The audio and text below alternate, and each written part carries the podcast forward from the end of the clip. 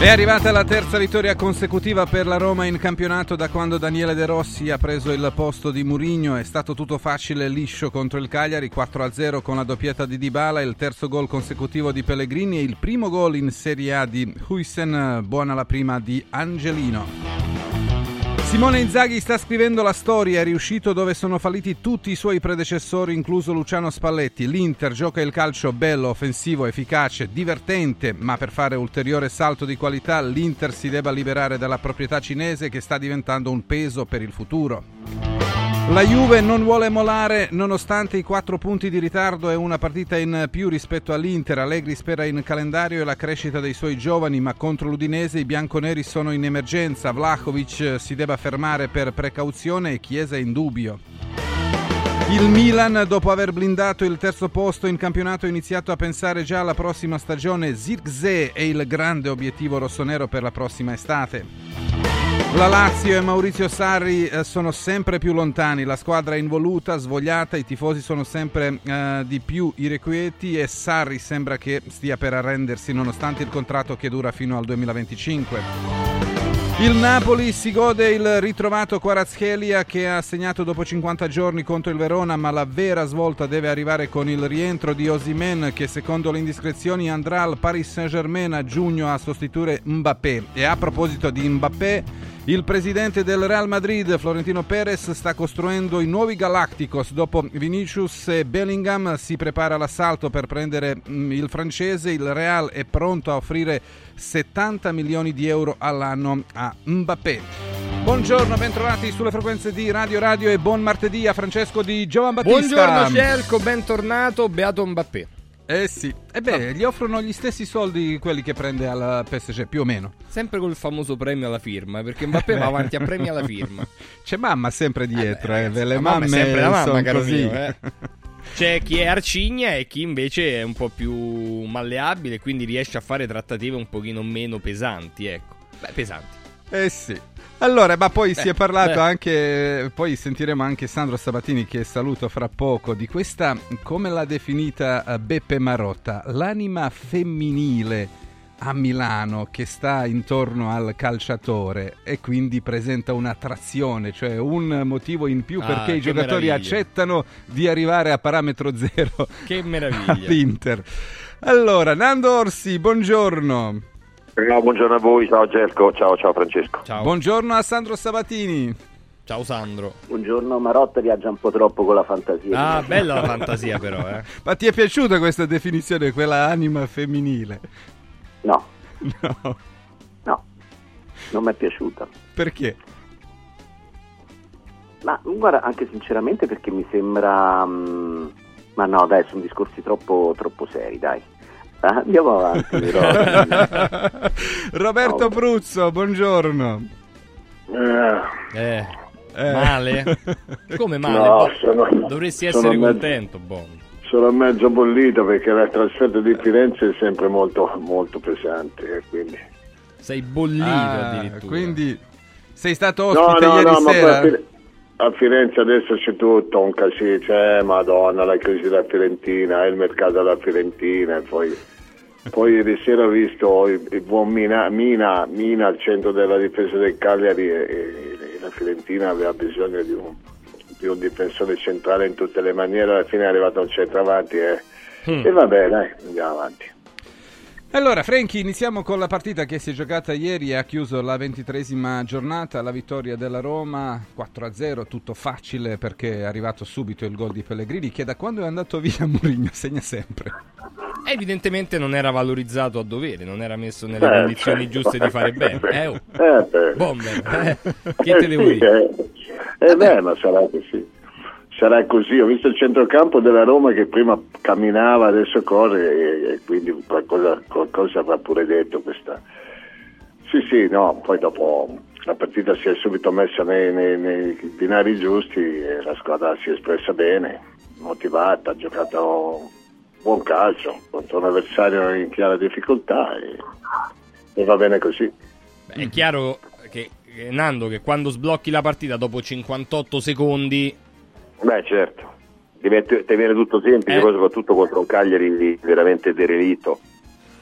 quindi, quindi però, be, però, bene, è 4-0, un'autorità senza neanche soffrire niente, mai. E, no, io, siccome face, tante volte si facevano i discorsi sulla Roma che era una squadra scarsa, io non so se era una squadra scarsa. Mm. No, non, mi sembra, non, mi sembra, non sembrava prima e non mi sembra adesso. Non so se adesso corrono di più perché non c'è Murigno adesso recuperano di più perché non c'è Murigno. O si allenano so. di più o c'erano di più, io non lo so, oppure De Rossi ha dato, oppure De Rossi ha, ha, non ha fatto niente di particolare, ha detto che era una squadra che forse mancava di, che ne so, di fiducia o qualcosa, ha parlato, ha, ha toccato le corde giuste. però, però, è una squadra che in tre partite ha fatto 9 punti, è vero contro squadre basse, però devi farli 9 punti, non è mai semplice. Adesso poi si va a giocare la partita con l'Inter, io spero soltanto che se la Roma non dovesse vincere non si, deve, non, non si, comincia a dire ecco vedi la prima partita difficile eh, perché contro l'Inter ci perdono tutti sì. e comunque la Roma in questo momento se la può giocare meglio secondo me anche a livello mentale è andata benissimo Sandro Sabatini eh, diciamo per i Fritkin in loro piano perché si diceva che loro infatti hanno preparato il cambio nel momento in Giusto, cui arrivavano sì. tre partite facili, ab- ab- facili abbordabili ed è andata proprio così, perché Daniele De Rossi è partito alla grande con tre vittorie consecutive.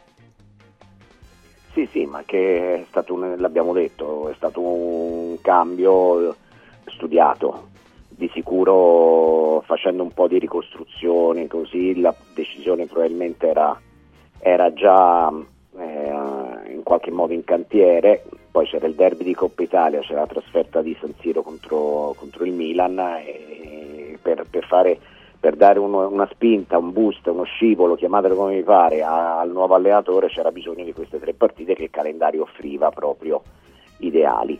Ora arriva Roma-Inter, ha ragione Nando quando dice ora non facciamo pronti, eh, però io la, la, guardo con molta curiosità comunque la partita di, di sabato. Se non altro la guardo con curiosità perché è la partita più delle altre di Mourinho. questo dice la storia, e la partita di, di Lukaku.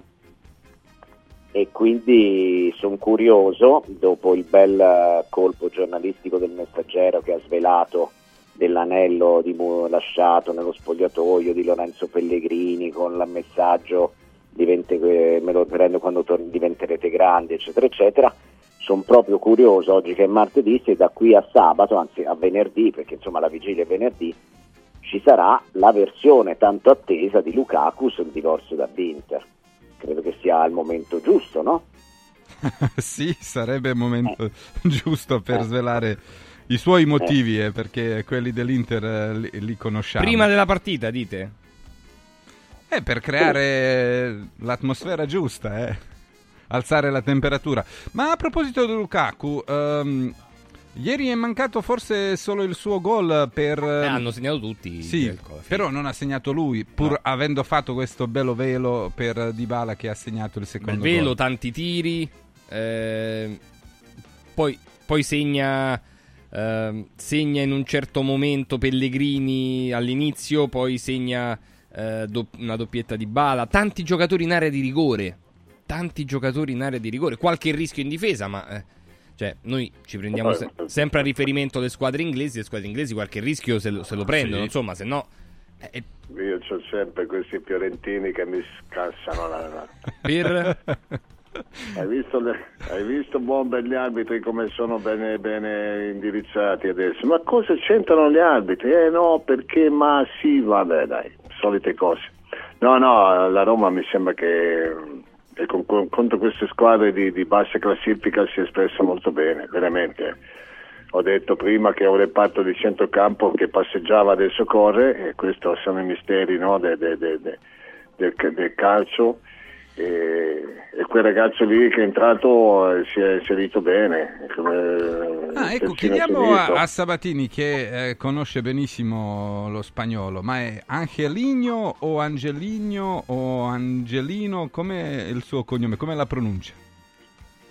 Come ti pare a te, Gelco? Ma sì, ma c'è Angelino Mangiano. Eh, No, anche, anche la, la, se la pronuncia in castigliano, io non so di dove è originario lui, castigliano, cioè la lingua ufficiale spagnola, e anche Ligno.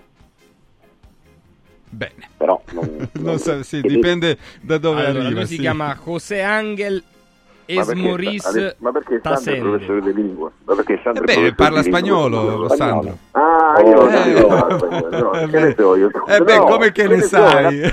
È la, prima volta che ti fanno una domanda del genere, pensavo che fossi anche, che, capito? Eh, ma noi conosciamo quindi- Sandro le sue qualità, quindi le sfruttiamo.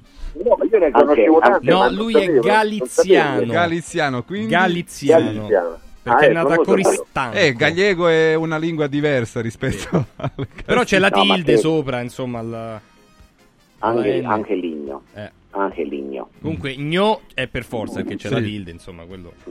Poi Comunque resto- io lo spagnolo lo utilizzavo non per il cognome d'Angelino. Bravo, Angelino, bravo, no, eh, bravo. oh. Hola, Ah, no. ma torni all'anima, solo quella spagnola Eh. femminile. Beh, adesso è l'anima, Eh. l'anima di Madrid. Allora, sei- adesso un po' sei come Marotta sei. Adesso un po' sei- ecco perché era in imbarazzo all'inizio. Vedi? Eh. Come si dice anima in spagnolo? L'alma. Bravo, alma, Ah, no, bravo, alma, alma, po' di spagnolo ho studiato pure io. So- Soul. alma. Eh. Vabbè, comunque, Vabbè. vogliamo No, sentire... volevo- oh, c'ho, c'ho una domanda, c'è una domanda, ma il titolo sull'Inter, chi l'ha scritto? Gelco di suo pugno? Sì, quello sì, che Io, io, io, Gelco faccio tutto sponte. io, faccio tutto io. Gelco, quello, eh, rileggi. Ma parliamo era della Roma. Era un fondino, era un fondino, era, non era Sì, un sì. titolo, Beh, ma era guarda che commento, ma è eh. stato fuori Eh. 20 giorni, si doveva sfogare, scusa, eh, Eh, Sandro. infatti, davvero, è tornato, basta con i cinesi, Sì, tipo via. così, capito? Esatto. eh. Allora, sentiamo di Bala un secondo che se parla anche Vai. Dei- della famiglia Zang, sentiamo. Paolo, quanto ti sei divertito stasera? Eh, credo che tutti ci siamo divertiti, abbiamo fatto una grande partita, eh, abbiamo rischiato un po' alla fine del primo tempo, ma stavamo pressando, giocando tanto, quindi abbiamo abbassato un po' la tensione, ma oggi è stata una grandissima partita. Senti, nel presentare questa partita De Rossi ti ha paragonato a Totti per la libertà che puoi avere in mezzo al campo. Che effetto ti ha fatto? No, di uno che- come lui che ha condiviso tanto, che ha condiviso tanto anni, tanti anni per- scusa, con eh, Francesco eh, mi fa molto piacere. Ovviamente eh, Totti è stato unico qui a Roma, in Italia, quindi posso avere solo piacere per le sue parole. Senti, ti stai guardando intorno con quegli- questi occhi pieni di entusiasmo. Mi dice che cosa vi ha portato De Rossi anche questo? Sicuramente entusiasmo, lui conosce questa gente meglio di tutti, ci ha caricato tanto, abbiamo lavorato tanto, abbiamo avuto delle settimane lunghe per lavorare, credo che quello sia, une- sia stati uno dei segreti. Abbiamo visto il cambio con Baldanzi, con gli applausi del pubblico. È un po' un cambio di testimone. Non so che, che ragazzo stai vedendo in questi giorni. No, lui è arrivato in questi giorni, un ragazzo che ho visto poco ma si vede che è molto, molto umile, con molta voglia di lavorare spero che possa, grande- che fare, che possa fare grandi cose perché si vede che ha molta qualità. Un'ultimissima, velocissima con permesso. Eh, non so se hai un pensiero per il tuo vecchio allenatore Murigno. Sappiamo che legame avevate oltre il campo. Se hai qualcosa da dirgli, che ti senti di dire, come hai vissuto questo periodo? No, le cose che dovevo dire se le ho dette a lui. Eh, in privato ovviamente che non è, non è bello perdere un allenatore in metà, stagione, credo che la colpa è di tutti. Eh, nel calcio pagano gli allenatori, ma anche noi giocatori dobbiamo guardarci dentro e avere un- una ragione per quello che è successo.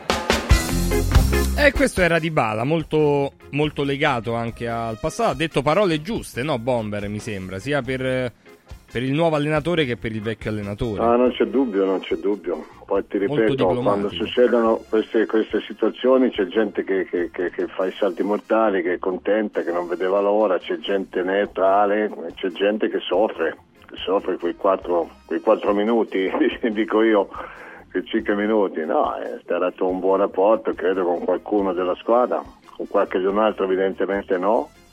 E poi si può fare anche la vista, ma stamattina non ci, non ci stiamo lì a mezzo a fare la vista degli scontenti, di quelli che non vedevano l'ora che Mourinho lasciasse Trigoria. È così, è così, il calcio è fatto anche di, di questi momenti. In altre società mi sembra che si stiano verificando più o meno delle situazioni anomale, vediamo che reazioni hanno poi i calciatori in campo, i presidenti soprattutto. Per valutare attentamente, la, la, tanto è così, eh, quando le cose non funzionano il primo è l'allenatore, c'è poco da fare. Eh, e quindi la, la situazione adesso è stabile, hanno sfruttato queste tre partite molto bene, l'ultima in particolare perché le prime due sinceramente a vedere giocare la Roma mi veniva da pensare ma cosa l'hanno cambiato a fare l'allenatore, evidentemente il lavoro adesso sta andando avanti bene, recuper- sta recuperando calciatori, approfitta di, di, di, Cagliari ragazzi ieri sera io, Giovanni Galli mi dice sempre io non ce ne volevo manco uno dei miei attaccanti in area di rigore, ci aveva pure ragione. Eh, eh sì, Petagna ha creato sì, anche se quello di Petagna insomma è io ho capito, ma il primo, il primo gol che prende il Cagliari è una cosa che io non, non, non, non mi ricordavo. Ah, no, sì, ah, sul primo gol, sì, sul primo gol, eh, sì. Però ecco, Di Bala dice anche un'altra cosa, Sandro. Dice, eh, al di là del fatto che De Rossi ha portato entusiasmo, eccetera, eccetera, stiamo lavorando tanto e, e io credo che un po' si veda proprio una, una differenza, no? Tra, ora, in positivo e in negativo questo ma anche possiamo anche non dirlo se in positivo o in negativo, però una differenza si vede nel modo di approcciare le partite. Ora vediamo se sarà così pure con l'Inter. Però almeno Verona, eh, chi erano? Verona, sì, Salernitana. Eh, Salernitana. e Cagliari hanno fatto vedere una, una Roma con un potenziale offensivo che fino a questo momento quasi mai si era visto.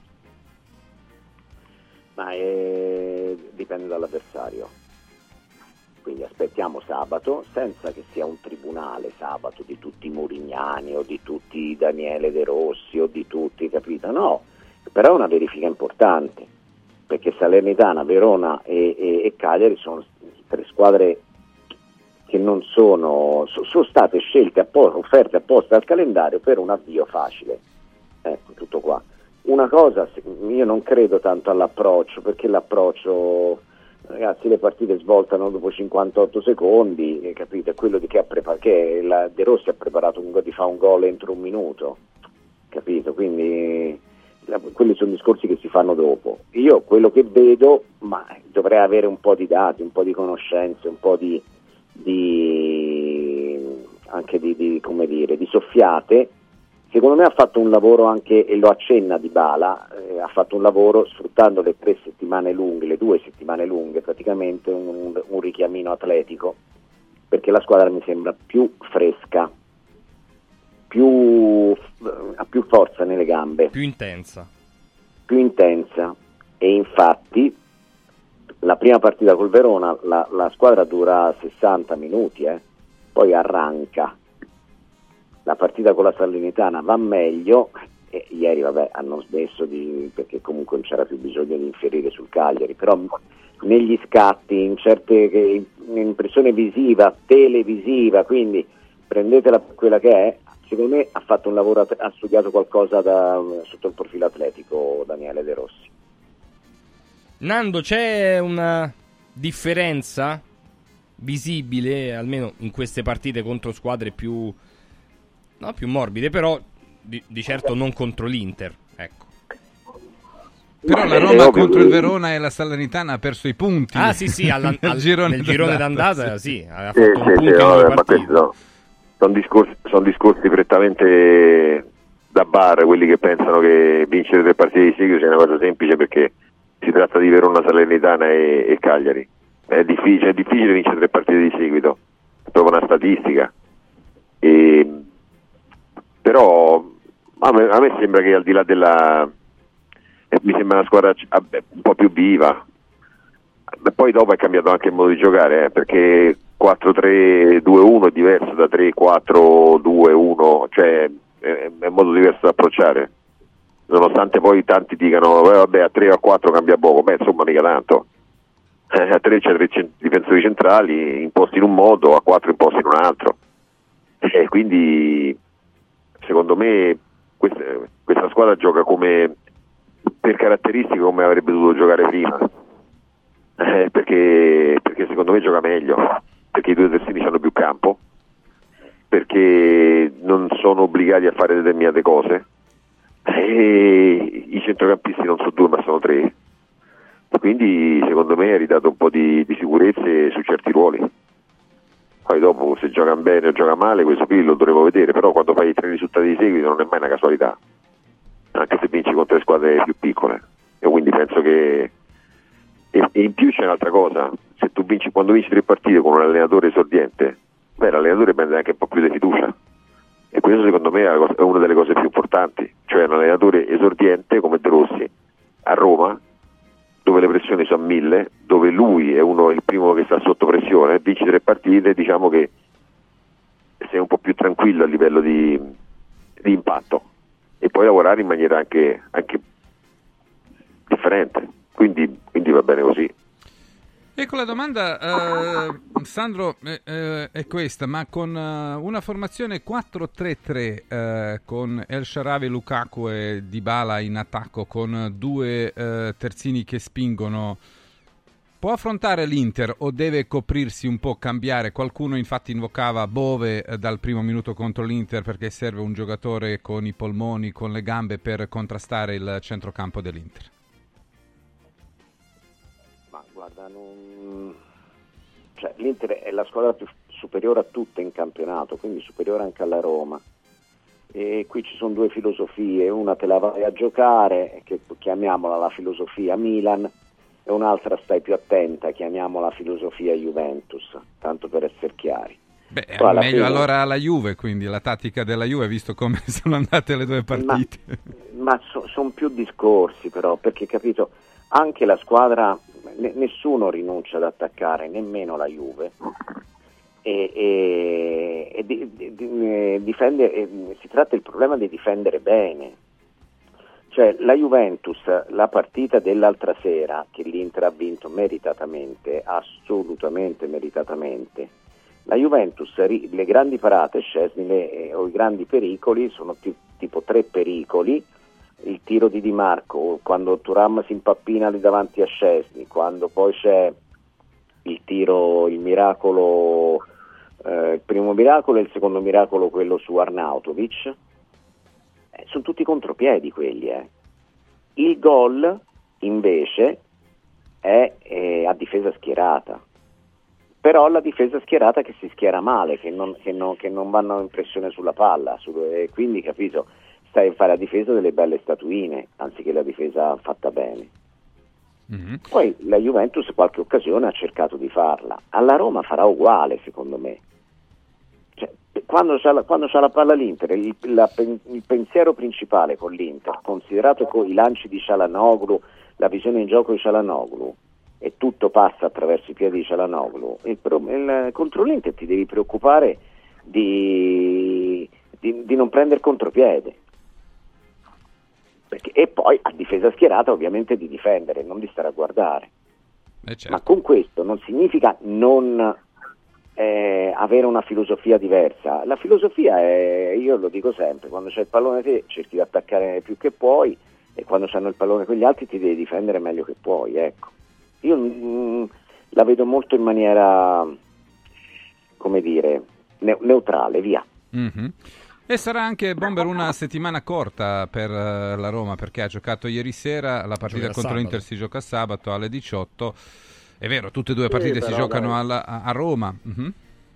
Sì, giochi in casa, è tutto, tutte le condizioni per potertela giocare. Io ho visto l'Inter battere la Fiorentina a Firenze con, un, con una partita che, che, che, rientra nella norma delle partite. La Fiorentina nel secondo tempo ha attaccato quasi sempre, non ha mai tirato in porta. Ecco sotto quell'aspetto lì bisognerà essere molto più concreti, no? sfruttare le situazioni senza pensare di poter avere 5 o 6 palle gol per tempo, credo che l'Inter non te le concederà.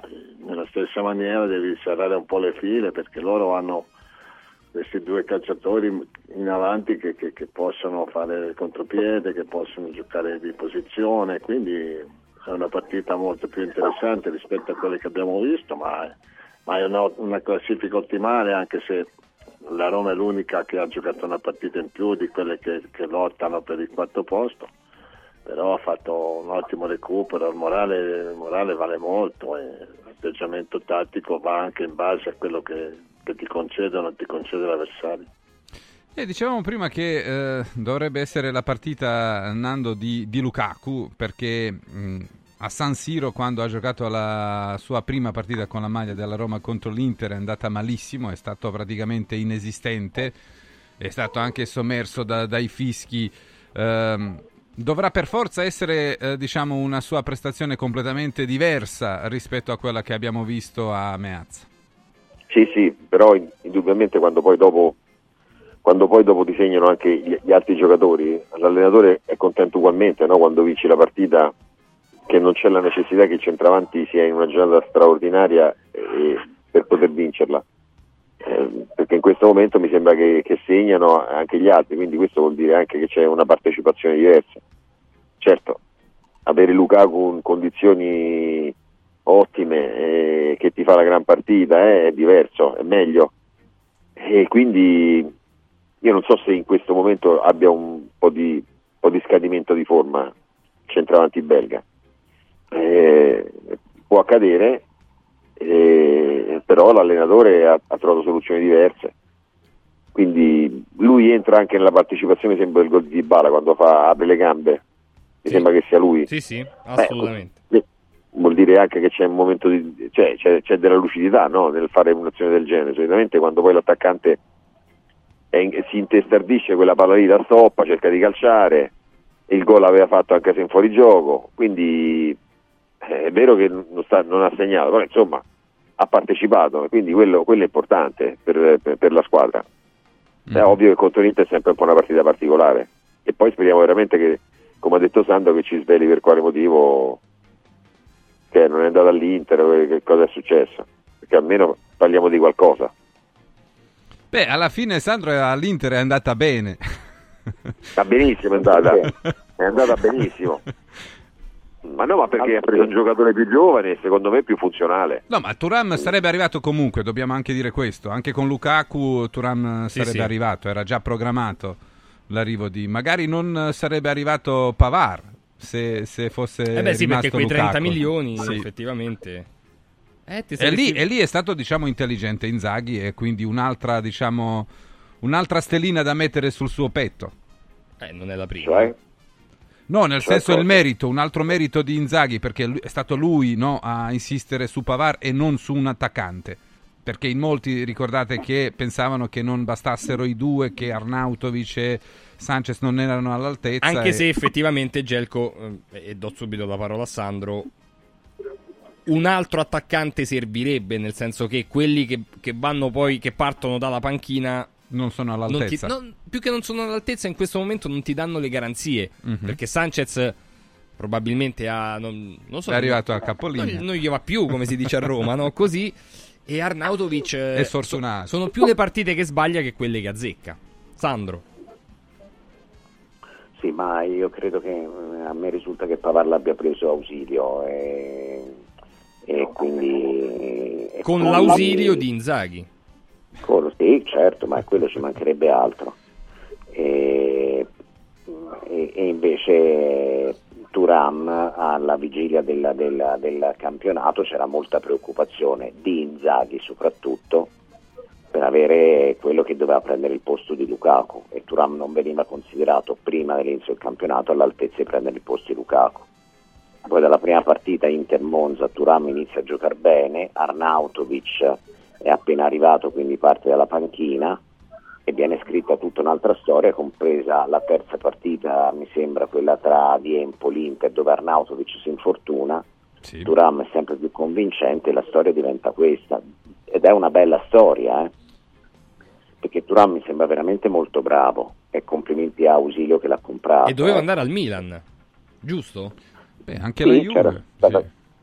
c'era stata cioè, si parlava molto più di Milan nelle settimane di, di giugno che di Inter a un certo punto.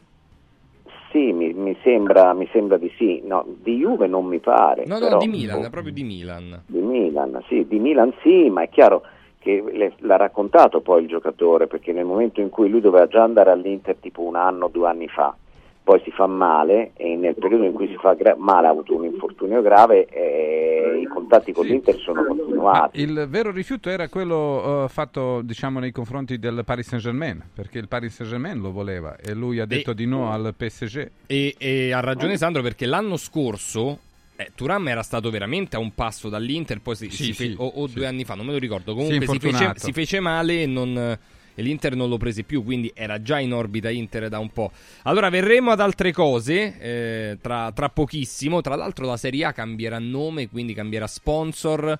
Eh, si parla anche addirittura di una scissione della Lega di Serie A che pensa a dividersi dalla FIGC con Casini che dice valutiamo un progetto tipo la Premier League, quindi un progetto in autonomia. Ma Vediamo. toglieranno le due squadre? Eh, bella domanda. Di proprietà dici? No, nel senso che il campionato sarà con 18, Ah, quindi 18 e non squadre? con 20. Eh, eh, beh, eh, fo- eh, oddio, forse questa è la mossa perché Gravina aveva parlato proprio di un, Eh. eh, di un colpo del genere, cioè di riduzione, ma proprio del comparto professionismo. Anche la Lega Pro subirà o, o subirebbe in caso di riforma una bella rimescolata.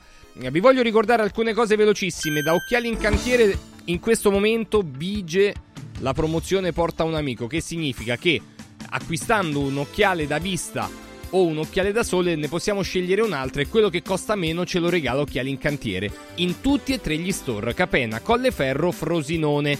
Vi consiglio sempre di andare su occhialincantiere.it per avere contezza delle giornate di visite gratuite. Capena, Colleferro, Frosinone, Occhiali in Cantiere. Sono aperti gli studi di Solo Sorrisi, dodicesimo anno insieme, non è una collaborazione, è praticamente un matrimonio tra Radio Radio e Solo Sorrisi perché eh, sono stati trovati, abbiamo trovato i migliori specialisti in diversi settori che riguardano la salute della bocca. Per questo, per una prima visita proprio in eh, amicizia, vi do il numero verde che è l'800 58 69 89. Ripeto, 800 58 69 89. Solo sorrisi.it nei 5 studi di Roma, Fiano Romano ed Avezzano.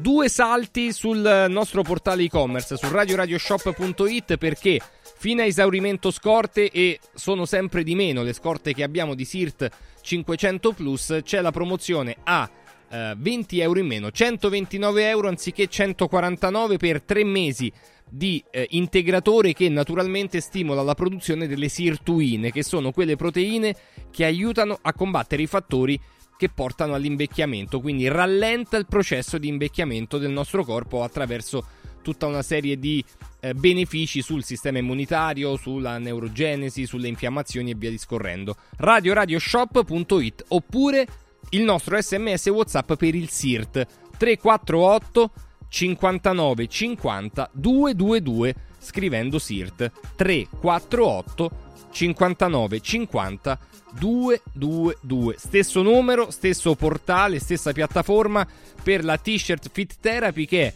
molto interessante per tutte quelle persone eh, ma anche gli sportivi che hanno infiammazioni, dolori articolari perché questa t-shirt che ha eh, sostanzialmente la stessa funzione eh, dei eh, famosi cerotti di Radio Radio, quindi ha questa funzione di antalgica sul nostro corpo, sulla zona lombare, ma dove in realtà dove ce n'è necessità, dove il corpo capisce che c'è necessità. Si può indossare sempre al lavoro, eh, durante lo sport, eh, durante la notte, eh, come se fosse una maglietta della salute e quindi non contenendo farmaci non ha nessuna controindicazione, è una temperatura corporea costante e il tessuto è veramente fatto di, è un tessuto di grande livello e quindi radioradioshop.it taglia e colore in bianco e nero appunto le trovate sul nostro portale e-commerce. Chiudo questo momento andando da Mauris. Mauris, il numero uno del risparmio per la casa e la famiglia. Allora, tra poco vi parleremo anche della promozione sui buoni spesa di Mauris che partirà prossima settimana. Però in questo momento ci sono tanti prodotti per il carnevale. Eh, poi c'è chi è, già vestito, tipo Caselli, che si veste tutti i giorni da carnevale, e chi invece deve acquistare il, il proprio kit da carnevale. Non solo, ovviamente, perché da Mauris troviamo tutto quello che riguarda casa, cura persona, manutenzione auto e tutto per gli amici a quattro zampe. Le promozioni in corso e i Mauris più vicini a noi sono sul sito mauris.it. Mauris, il numero uno del risparmio per la casa e la famiglia.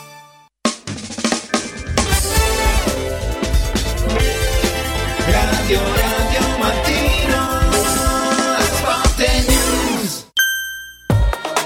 Diego, uno di questi giorni vorrei venire da Occhiali in Cantiere. Ma cosa devo portare? I vecchi occhiali, una prescrizione, che cosa? C'è solo una cosa che devi fare. Porta un amico. Da Occhiali in Cantiere per tutto il mese di febbraio vieni accompagnato da un amico, scegliete due occhiali, sia da vista che da sole, e il meno caro lo avrete in omaggio. Wow! Occhiali in Cantiere, qualità, convenienza e amicizia. Vediamoci da Occhiali in Cantiere, Capena, Colleferro, Frosinone. Arrivato il carnevale da Mauris, i grandi magazzini italiani del risparmio.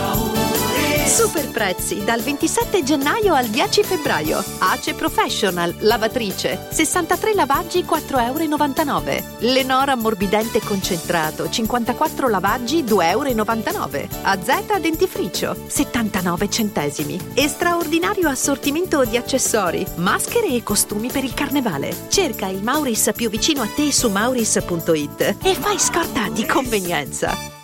Sabato 10 e domenica 11 Open Weekend da Valentino concessionaria Volkswagen. Vieni a scoprire la gamma Edition Plus. Polo, Taigo, T-Cross, T-Rock, nuova Tiguan e tutte le elettriche con una ricchissima dotazione inclusa con vantaggi fino a 8.800 euro. E su 1000 auto usato certificato incentivi fino a 2.000 euro e supervalutazione permuta. Valentino concessionaria Volkswagen. 10 e 11 Open Weekend in Via Tiburtina 1097, Via Prenestina 911, Via Tuscolana 1233, Via Paesiello e Largo Lanciani. ValentinoAutomobili.it Stanca della tua vecchia cucina? È ora di cambiarla! Scopri i tanti vantaggi che Stosa Store Capena ha riservato per te e con l'acquisto di una cucina Stosa completa di elettrodomestici ricevi in regalo un buono acquisto fino a 500 euro da utilizzare da Luzzi Home Arredamenti a Borgo Quinzio, dove trovi il meglio per arredare tutti gli ambienti della casa. Stosa Store Capena ti aspetta in via Tiberina 34 anche la domenica. Stosa, molto più di una cucina.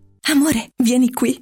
Guarda che meraviglia. Linee sinuose, colori naturali e che paesaggio. Ma cara, che hai fatto? Hai cambiato tutti i serramenti di casa? Certo, e sono tutti firmati Modoal, il marchio che da 40 anni emoziona per design, performance termiche, attenzione all'ambiente. Spalanca le finestre a un futuro più verde. Scegli Modoal, che dal 1984 produce infissi di qualità. Digita modoal.it o corri nei nostri showroom di Roma e Passo Corese. Modoal. Guardare oltre. Vedere green.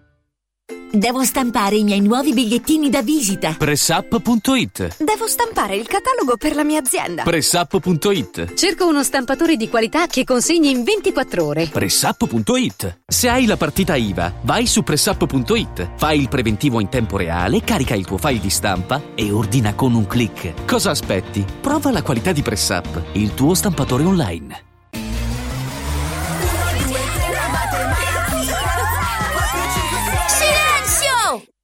Carnevale, tutti a Cinecittà World! Sì!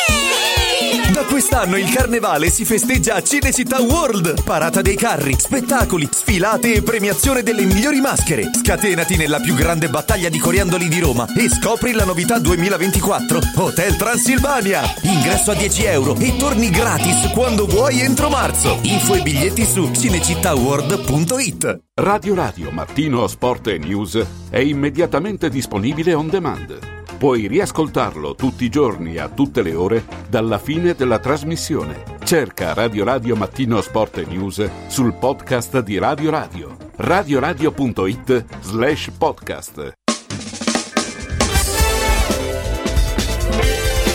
Radio Radio Mattino Sport News Senti Gelco, io devo fare una Sì? domanda a Sabatini proprio perché Subito? Sì, rispetto vabbè, perché anche gli altri saranno coinvolti, però insomma a livello giornalistico tu ci credi Sandro a questa eh, lega di Serie A che insomma si può scindere Tipo dalla Premier FIGC, League. tipo Premier League, il cambio di sponsor, quindi il cambio di nome non si chiamerà più Serie A Team, ma eh, non mi ricordo come Any Live, una cosa del genere. Ma eh, sì, eh, ci credo. E qui nessuno si rende conto che eh, la- c'è stata una sentenza eh, della- de- de- del massimo tribunale europeo eh, che di fatto ha, ha sancito che l'UEFA e di conseguenza le federazioni non hanno più il monopolio, questa è una indiretta emanazione di quella sentenza. La Lega che si vuole, vuole prendere più, più potere sul modello inglese fa quindi qualcosa di buono quando però mh, voglio che ci sia anche un progetto, voglio che ci sia una strategia, voglio che ci sia una presentazione, non soltanto come per ora emer affiora, dice così facciamo il campionato a 18 squadre. Campionato a 18 squadre significa soltanto avere il, il miliardo di diritti televisivi da dividere per 18 anziché per 20. Ma anche quattro partite in meno per le grandi, questo conta, quelle Eh. che devono giocare Champions, quelle che devono giocare Bravo. anche il mondiale per i club, per loro conta. Come? quindi quattro partite in meno di campionato italiano per fare quattro partite in più da qualche altra parte. Eh sì, e beh, lo ha fatto capire anche Gravina, che preferiscono Eh. che quelli giochino le partite che contano, che ti portano i soldi, il pubblico, gli sponsor. Eh, quindi è un, un qualcosa che va comunque in qualche modo a incastrarsi con il calcio che verrà. E il calcio che verrà è il calcio de- in cui l'UEFA ha perso la posizione dominante. Perdendo la l'UEFA, anche le federazioni si devono dare comunque più una regolata. Questo mi pare, mi pa- mi pare che sia sotto gli occhi di tutti. Poi la gente parlerà solo e soltanto del fatto che così a, 20 a 18 squadre il campionato è più equilibrato. No, il campionato non è più equilibrato perché ci sarà sempre una Salernitana e un Empoli, ultimo e penultimo. Beh, dipende quante squadre scenderanno in Serie B, perché se eh, scenderanno tre squadre, quindi il campionato rimarrà fino alla fine eh, molto competitivo.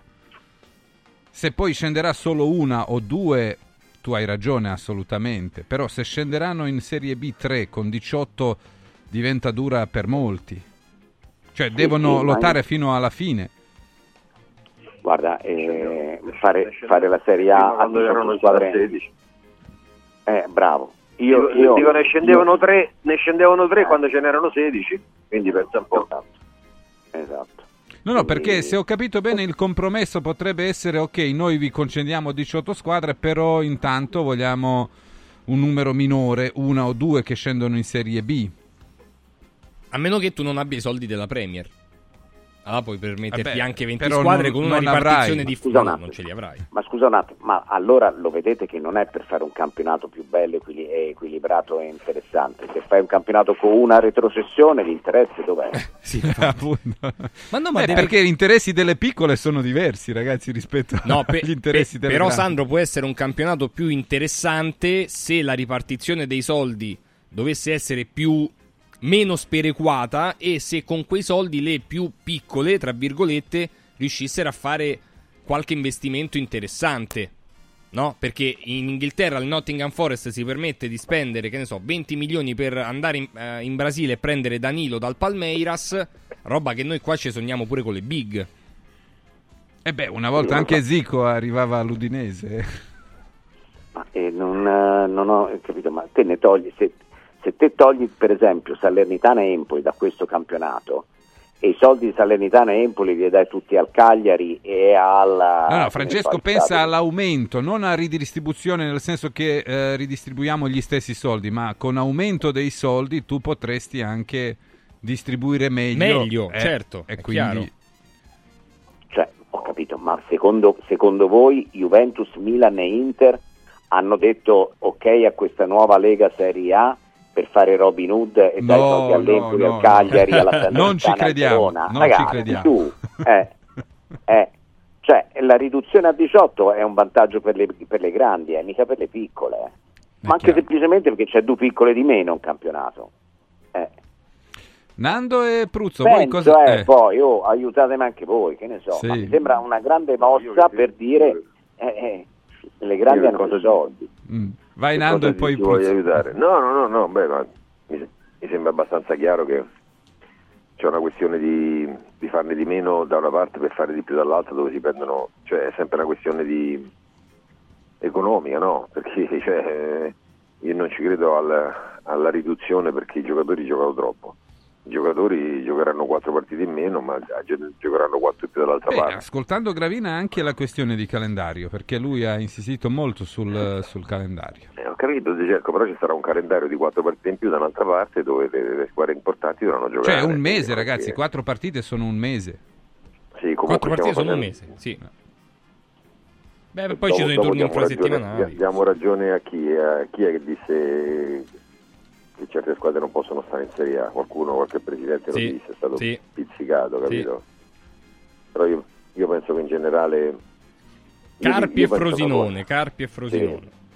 Quando tu distribuisci i diritti televisivi, anche alle squadre piccole, secondo me devono, cioè un, un 50, un 60% di quello che prendono deve essere investito nella parte tecnica. Molte volte io vedo dei mercati dove le squadre piccole prendono dei soldi, o anche quelle grandi, eh, prendono dei soldi e un po' si li mettono in tasca e non li spendono. Quindi secondo me ci dovrebbe essere un obbligo di spendere meno il 60-70%. E qualcosa nei vediamo. settori giovanili, nelle strutture. Assolutamente sì. Sì, sì, sì, eh, nelle strutture, nei settori, qualcosa, cioè devono essere reinvestiti. Cioè mi devi dare la prova provata che tu su 30 milioni che ti danno, 23, 24 tu li hai investiti. Poi 7 ci fai la gestione, fai quello che ti pare. E poi eh, una parte Bormer della riforma che secondo me è molto importante è quella, e mh, forse anche il motivo per cui la Serie A vuole eh, staccarsi, è Staccarsi. che quando vediamo il modo in cui si decide nella Federcalcio e che la Serie A ha solamente 12% dei voti, mentre le lighe La Lega Nazionale Dilettanti è il 34. cioè tre volte di fa la più. differenza fa nettamente la differenza e quindi i voti poi fanno, fanno andare in una o in un'altra direzione No, poi il calcio dilettantistico dovrebbe essere ricchissimo a questo punto. Se hai un peso specifico e politico così grande, dovrebbe essere Eh, ricchissimo. ma la distribuzione dei soldi non va dei pari passi Eh, con capito? con- Esatto. Eh, ho capito sì bisogna la copiare voti. Eh, Ieri sera mi spiegavano, mi, mi- mi spiegavano e ho capito fino a un certo punto il modello inglese che è proprio di un altro livello, distribuzione di una percentuale uguale per tutti, poi vanno per meriti e per, per- e per apparizioni e per altre cose e quindi credo che sia abbastanza improbabile che questo succeda in Italia. In Italia c'è soltanto la necessità di, di, di sfoltire, di sfoltire i vari campionati e soprattutto Dove sei, Eh, l'abbiamo- Bomber? Riprenditi, Bomber. Allora, intanto, Sandro, dobbiamo anche tenere eh, conto di un altro dato veramente preoccupante, è il debito. Perché il calcio Eh. professionistico in questo momento è in debito di, mi sembra, 5 miliardi e 600 milioni di euro. È un debito enorme, cioè Verso chi? è verso Istituti di credito. istituti di credito verso i creditori. Però le squadre professionistiche devono una cifra che eh, è pari Sì, a 5 Gelco, miliardi e 600 Però la milioni di maggior, la maggior parte è condensata in, in poche squadre, eh. Cioè, la, la maggiore fetta di questa Però di quello che mi anche preoccupa perché le altre 2 miliardi devono gli altri, cioè Sì, non eh, lo so, professionisti. ma, ma il 50 per... quello. Eh sì, è vero. E per loro magari queste due mili- questi 2 miliardi molto più sono molto più complicati da- complicati che per È vero, è chiaro, è 5 vero. e 6. È vero, è vero. Sandro, il debito. Ma, sa- ma il debito, eh, il debito, Gelco, capisci che se il, il calcio è, ha i debiti e l'UEFA e la FIFA invece hanno i soldi, capisci che c'è qualcosa che non sì, torna. c'è qualcosa che non È quadra. perché la. FIFA e UEFA sempre lucrano sugli trasferimenti, sugli Eh. sponsor, cioè loro Cioè, il calcio in pratica, eh, i, i padroni, mm, capito, non, cioè, c'è qualcosa che non torna.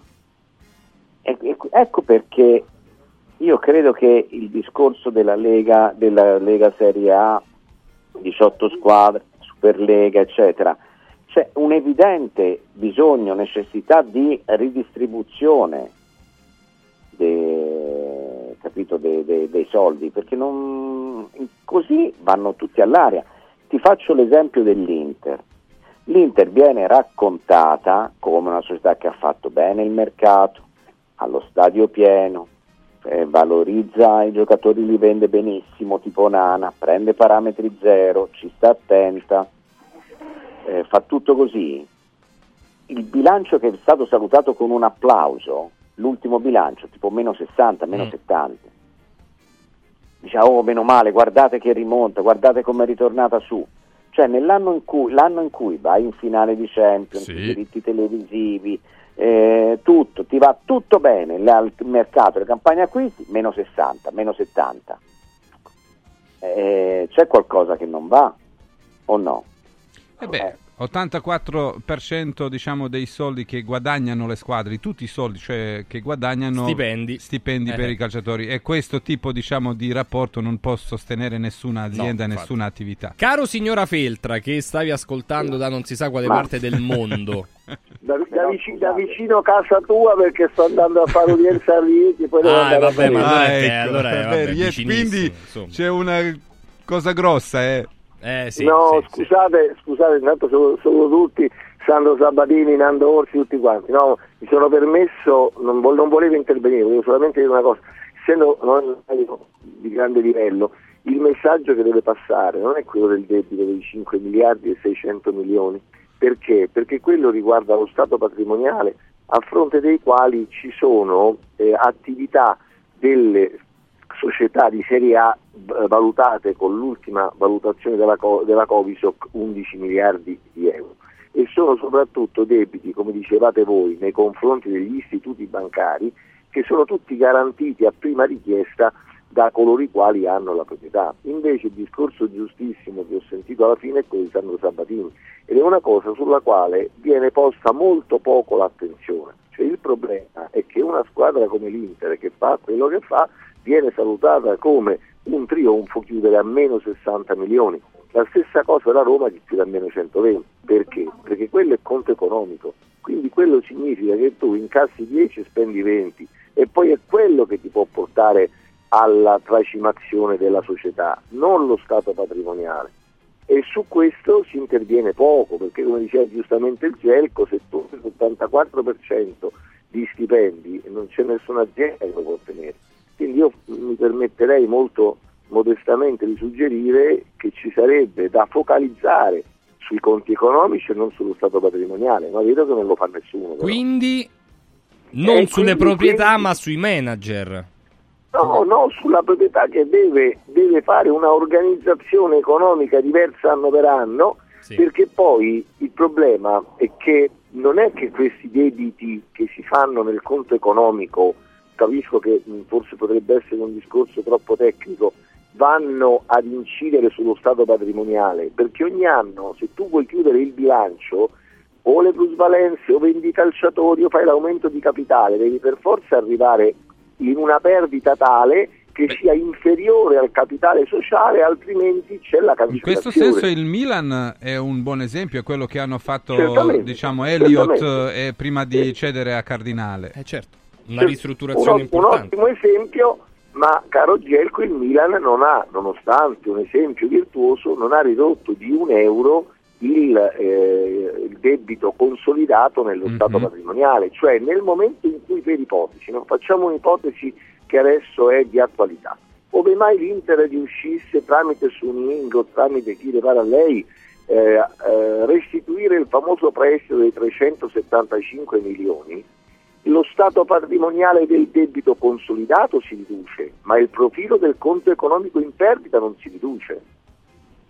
Chiaro. Quindi io, io già mi aspetto qualcuno che dice miracolo, l'Inter ha 375 milioni di debito in meno, ma neanche per idea perché in quel modo diciamo, eh, fa il bene solamente di chi ha garantito con, le- con i propri beni, ripeto, a prima richiesta e con garanzie bancarie quel pagamento, ma non ti dice che tu riduci l'84% dello stipendio. Cioè, per l'Inter eh, eh, sarà peggio quest'anno se non va in finale di Champions avere meno soldi che non pareggiare il debito con H3. Grazie avvocato, buon Ciao lavoro. Roberto, buon Grazie lavoro. a tutti, saluti a tutti e buona prosecuzione. Allora, prima di fermarci, vorrei sentire eh, Nando e Sandro Sabatini, anche Bomber, eh, sulla Lazio, ragazzi, perché c'è un dato eh, inquietante eh, che riguarda la squadra biancoceleste. Nelle ultime tre partite eh, in campionato ha tirato una volta sola in porta. cioè 270 minuti e passa, perché ci sono anche i recuperi, e la Lazio ha tirato una volta sola in porta. Perché eh, sono le tre, ultime tre partite, è Murigno che è andato a allenare la Lazio. Vedi? eh. Questo solo Camelio la poteva dire Sì, una sì, sì. Beh, però t'ha un po' camelizzato, infatti. eh. No, però c'è un Oh, filo che li vabbè. collega, Sandro. Eh. No, Cioè, no, il- scherziamo. No, il- aspetta, non, non come tipologia d'allenatore, però il fatto che siano stati siano due allenatori molto pagati, tra i più pagati della storia dei due club. Eh, ci si aspettava al terzo anno una crescita e questa crescita non c'è stata. Mm, Poi ognu- una, una decrescita. eh, una ognuno, decrescita, per le sue, ognuno nelle sue modalità, però c'è un filo un, un po' comune che li lega. Ma io sono un giornalista di, di- forse di, di- di un'altra generazione, Francesco, però ho capito, io il, il terzo anno è una, è una cavola, un'invenzione, è un'invenzione il terzo anno. Beh, c'era la crisi del terzo e settimo anno nei matrimoni, quindi... Eh, esatto, quello, eh. oppure, capito, il quanto sono pagati, ragazzi, ma t- cercate Murigno, allora che cosa sta venendo, ve- viene fuori? Che la squadra non lo sopportava più, hai capito? Beh, l'anello. Ecco, bravo. L'interrogativo, io è chiaro che sono mm, di un'altra Eh beh, generazione. Sa- Sari è stato però- esplicito, eh. Chi non sta con me, chi ce l'ha con me, vada dallo Tito. Eh, sono frasi queste. Io vedo nella Lazio una squadra che non gioca con entusiasmo. Poi dopo poi fa 4 a 3 la diagonale, lo schema, il calcio piazzato, i movimenti senza palla, gli inserimenti, il terrismo, il palazzo e tutte quelle bischerate lì. Ma se la squadra non è unita e non è co- con l'allenatore, tu hai voglia a fare gli schemi perché arrivi sempre dopo sul pallone, perché, mh, perché sei distratto, perché sei sotto pressione, perché giochi che è un lavoro anziché una passione. Questa è la cosa su cui bisogna rispondere sulla Lazio, secondo me. Capito?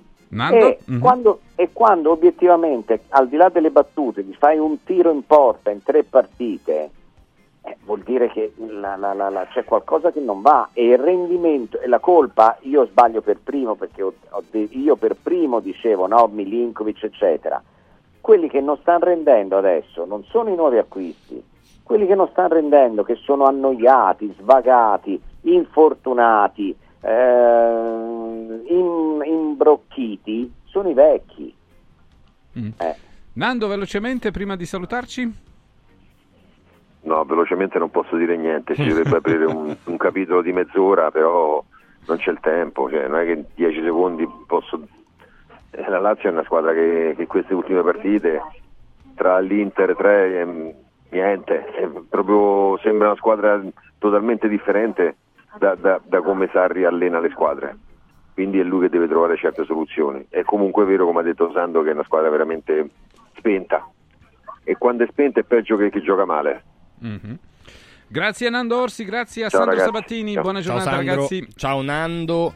Eh, il bomber ovviamente rimane con noi, torneremo a parlare di, di calcio. Tra l'altro un grande in bocca al lupo a Sofia Goggia perché veramente Sì. cioè, ogni, ogni tot periodo c'ha un po' di sfortuna questa ragazza, ma ritorna sempre più forte di prima. Questa è una, è una grande lezione anche che dà eh, Sofia Goggia. Mi vado a collegare ehm, con eh, il dottor Vincenzo Pipitone direttamente da Villa Mafalda. Dottor Pipitone, buongiorno.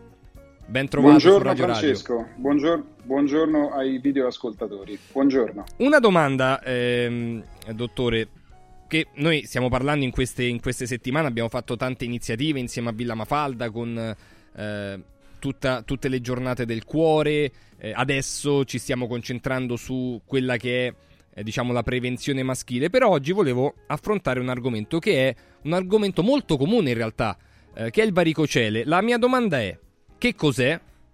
Quali sono i sintomi? e se si può curare, perché poi c'è tutta un'altra, un'altra fase, no? Però innanzitutto diciamo che cos'è il varicocele. Certo, il varicocele è una patologia che mh, ci tocca in una percentuale abbastanza significativa, circa il 15-20% di noi maschietti ne è affetto, non necessariamente eh, sintomatico. Quando è sintomatico, il varicocele matcha con la possibilità di essere infertili. Eh, circa il 20% di maschi infertili è affetto da varicocele, che è nient'altro che una varice delle vene testicolari, prevalentemente eh, interessa il testicolo di sinistra per ragioni anatomiche. Questa varice determina un ristagno del sangue venoso eh, a livello del testicolo e quindi un peggioramento della qualità del liquido seminale perché nel ristagno del sangue ristagnano anche tutti i componenti che devono essere drenati eh, per ripulire il tessuto del testicolo. Non essendo possibile, a causa appunto di questo ristagno venoso, il testicolo ne soffre e la complicanza a lungo termine di una persistenza del varicocele è che il testicolo diventa più piccolo, va eh, in ipotrofia tecnicamente parlando e la qualità del liquido seminale di conseguenza eh, peggiora. Il, mh, diciamo, questo procedimento eh, attraversa dei sintomi, incide in un'età piuttosto precoce, verso i 15-16 anni e affligge insomma, la popolazione maschile fino ai 26, ci sono casi 26-27 anni, ci sono casi di varicocele anche tardivo, ma come dicevo non necessariamente sintomatico. La pesantezza, la leggera dolenzia è il sintomo eh, riferito eh, dai soggetti che poi vengono sottoposti a visita dall'urologo eh, e che poi vanno a fare l'accertamento strumentale che è l'eco color Doppler eh, oppure anche eh, diciamo una um, dolenzia sotto ponzamento, quindi gli sportivi, i giovani sportivi talvolta possono avere la sensazione di un testicolo più gonfio che palpatoriamente noi medici rileviamo come una masserella eh, di consistenza granulare. Dunque, una volta fatta Dica, Eh, dica la, la domanda che volevo fare è se si può effettivamente curare oppure una volta accertato si debba per forza operare. No, quello che avete visto prima nell'immagine che scorreva è proprio il varicocele. Si può e si deve curare, non c'è una terapia medica conservativa. La eh, struttura che vedete opacizzata, cioè quella specie di tubo convoluto nero, è proprio la varice di cui stavo parlando. Questo eh, rappresenta molto bene quanto il sangue faccia difficoltà a risalire nelle vene più grandi per poi essere ripulito, insomma, drenato dalla circolazione sistemica. Allora, eh, le terapie sono eh, di due tipologie. Quella tradizionale, che è quella chirurgica, prevede che il varicocele venga eh, nella maniera più eh, mh, periferica possibile legato eh, perché eh, possa essere esclusa quella vena varicosa eh, dall'apporto del sangue e quindi si possa risolvere in tal senso. È ovvio che non si può prescindere da una piccola incisione per accedere chirurgicamente alla vena. Ci sono però eh, indicazioni ormai direi eh, elettive al trattamento mini-invasivo, che è quello di cui eh, parlerò adesso, che è l'inserimento in radiologia interventistica di un piccolo filo guida attraverso un eh, accesso venoso periferico dal braccio, lo stesso che si pratica nel momento in cui è necessario fare un prelievo di sangue. Quindi da una vena mediana della regione anteriore del braccio si entra con questo ago microprofilato, è praticamente indolore perché è più un fastidio che un dolore, e poi si arriva alla vena varicosa che vedevate prima con un filo guida, sul quale si monta un tubicino dal quale vengono iniettate delle sostanze che poi sclerotizzano, fanno cicatrizzare quella vena varicosa e, e il vantaggio che ha questa tecnica è oltre alla totale gradevolezza della procedura, se, se di questo possiamo parlare, cioè se di gradevolezza possiamo parlare comunque in un atto microchirurgico, è la possibilità di andare a embolizzare, cioè chiudere anche tutte le vene collaterali che potrebbero alimentare il varicocele, perché le vene hanno tantissime eh, atipie anatomiche e la possibilità di collateralizzare, cioè di creare da muscoli invisibili dei collaterali che poi ripresentano la patologia. Infatti, la complicanza del trattamento è la recidiva del varicocele. Nella terapia microinvasiva che eh, la clinica offre eh, in quanto fiore all'occhiello è della clinica uno dei fiori all'occhiello, proprio il trattamento dell'infertilità, eh, è la possibilità di andare a chiudere anche le potenziali sorgenze- sorgenti di recidiva del varicocele. Il tutto in uh, una um, degenza del paziente in day hospital, per cui non c'è più un ricovero di uno o due giorni, ammesso che questo sia necessario, ma soltanto di 3-4 ore per stabilizzare l'effetto della eh, sostanza embolizzante che il radiologo interventista inietta nel varicocele. Il paziente poi viene dimesso con una terapia di supporto, un riposo di un paio di giorni e può tornare addirittura all'attività fisica ehm, in maniera completamente libera entro un paio di settimane. Quindi direi non è necessario trattare ogni varicocele diagnosticato, soltanto il varicocele sintomatico e quando questo oh, dovesse essere necessario il trattamento di scelta, il gold standard è proprio l'approccio mini-invasivo in radiologia interventistica, cioè la scleroembolizzazione. Oh, questa è una procedura che ovviamente all'interno di Villa Mafalda viene fatta, mini invasiva, Certo. in dei hospital, eh, vi, o- vi operate insomma eh, e t- potete tornare a casa in dei hospital, tutto sotto controllo, tutto con la convenzione con le maggiori compagnie assicurative, insomma c'è l'opportunità, non bisogna tenersi il dolore quando, quando c'è il varicocele, se eh, come ha detto il dottor Pipitone, presenta eh, delle problematiche anche a livello di fastidio, si interviene, altrimenti insomma si, si monitora. Quindi per questo villamafalda.com mi raccomando per prendere un, un appuntamento anche per un controllo. Dottor Pipitone, grazie. Buona giornata. Grazie a voi, grazie a voi, un saluto agli ascoltatori, grazie Un a voi. saluto. Tra l'altro, ecco, ricordo, prevenzione maschile, 60 euro, visita, ecografia prostatica, analisi del PSA, le giornate del cuore, vedrete quante cose faremo insieme a, a Villa Mafalda. villamafalda.com, mi raccomando, quello è sempre l'indirizzo. E alle 9 e 6 minuti salutiamo i nostri opinionisti partendo da Furio Focolari. Buongiorno Furio. Buongiorno Gerco, bentornato, bentornato. A volte ritornano, pensa. Salutiamo Stefano Agresti. Buongiorno Stefano. Ciao Stefano. Ciao, buongiorno, buongiorno, ciao, Gerco, ciao. Salutiamo un altro Stefano, Carina. Buongiorno. Ciao, buongiorno a tutti voi. Ed è sempre con noi il nostro bomber Roberto Pruzzo. Ciao Eccomi Bomber. qua, buongiorno. Vedi che Allora- adesso la trasferta di Firenze si fa Eh sentire sì, meno sentire. alle 9. Però adesso inizia a carburare Sì, Bomber. sì, è vero. Ci torneremo sul, sul bomber. finito? Gerco, Ma eri stava per le montagne. ma Sì, beh, Ah, stavo da- dalle parti di Furio, ecco. Sì, esatto. Nei tempi felici di... Anche se ra- racconta che Porta Vescovo Furio 4-5 gradi, insomma. A gennaio, tanto quindi- caldo, eh. Oh mamma mia. La Eh, vedo, tanto la vedo caldo, brutta sì. eh, per il futuro, ragazzi. Tanto I cambiamenti caldo. climatici si vedono e come. Tanto, tanto caldo. Però di questo 5 gradi a Porta Vescovo, Eh, ragazzi. sì. proprio. A luna, insomma, non... Sì, sì, e poi a gennaio, ragazzi. Eh, cioè, sì. a gennaio, quindi. Allora, ehm, ci torneremo sulla Lazio, sull'Inter. Dobbiamo dire anche qualcosa del Milan e della Juve, ma adesso, Frankie, eh, dobbiamo tornare per forza sulla partita della Roma. Oh, mi... ci fai sentire, Max, la... ehm, diciamo... La, la numero 1 e la numero 2 di De Rossi, così iniziamo a, a capire un po' meglio se c'è stata un'evoluzione nel, nel gioco che si è vista forse evidente col Cagliari in queste partite e poi ne parliamo con i nostri. chiedendo a De Rossi ehm, sulla serata. Intanto una Roma che ha iniziato benissimo, sbloccandola. eh, avete giocato un grande calcio, De Rossi, una, una serata perfetta. Le, chiedendole qual è l'aspetto che le è piaciuto di più, le chiedo anche se. Guardandola da bordo campo, l'aspetto forse che le è piaciuto di meno è quando vi siete innervositi sul finale di partita con Jerry Mina. È una cosa da tener conto, è un'introduzione che vuole portare. Ha lavorato tanto sull'aspetto psicologico dei suoi ragazzi. No, no, intanto mi è piaciuta la partita, sono stato contento, la cosa che mi è piaciuta di più è, è- è che ho visto in campo delle cose che avevamo sottolineato in questa settimana eh, piena di allenamenti.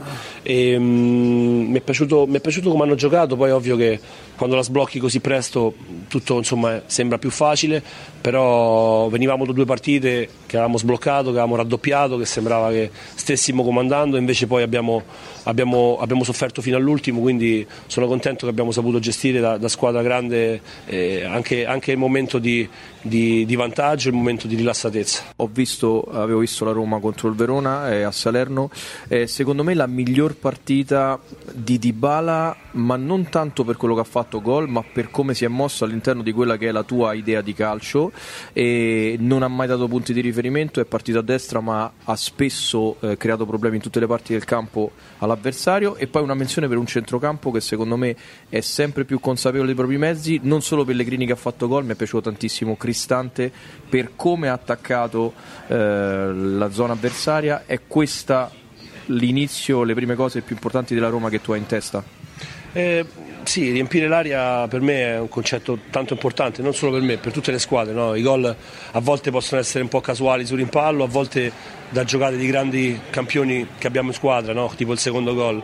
Però soprattutto quando gioca Angelino che ha un piede magico, gli avevo chiesto insomma a Brian di entrare parecchio in aria perché è uno che l'ha sempre fatto, forse più, più nell'Atalanta che, che qui a Roma, ma è uno che si sa inserire. Eh, però tutti quanti sono stati bravi a riempire l'aria, ad andare insomma alle spalle della difesa del Cagliari. E mi è piaciuto, mi è piaciuto quello che ho visto, il centrocampo, ma anche la difesa è stata attenta. Dobbiamo migliorare tante cose, ma mi reputo soddisfatto di questa partita.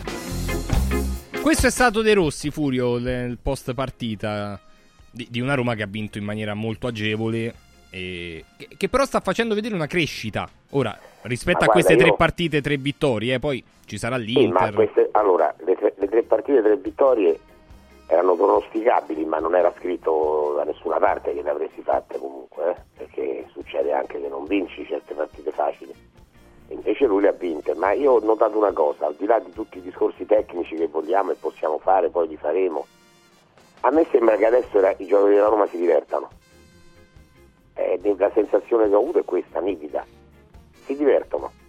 Poi dopodiché è vero, da sé hai fatto gol al secondo minuto, eh, il Cagliari è una squadra veramente modesta, almeno nella partita di ieri è stata modestissima, è tutto quello che vuoi.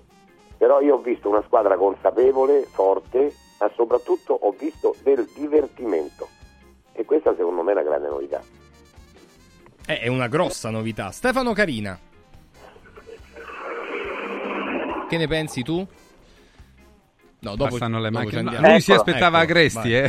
Sì, esatto. Sì, no, no, eccomi, eccomi, no, no, no, perché mentre Furio parlava stavo andando a rileggere la pagella che avevo fatto su De Rossi e eh, praticamente eh, mi fa piacere perché ha avuto la mia stessa sensazione.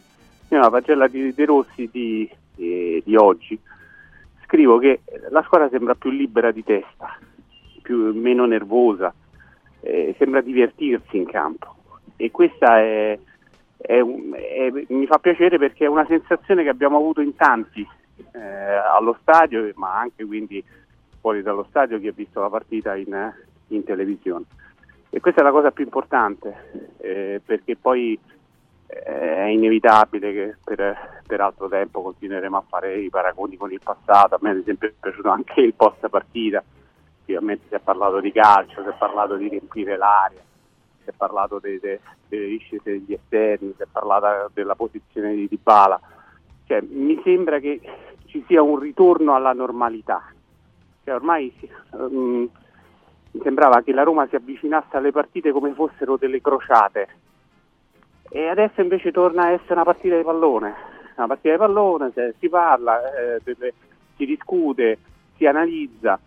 E per quanto riguarda poi quello visto in campo, anch'io ho notato questa crescita.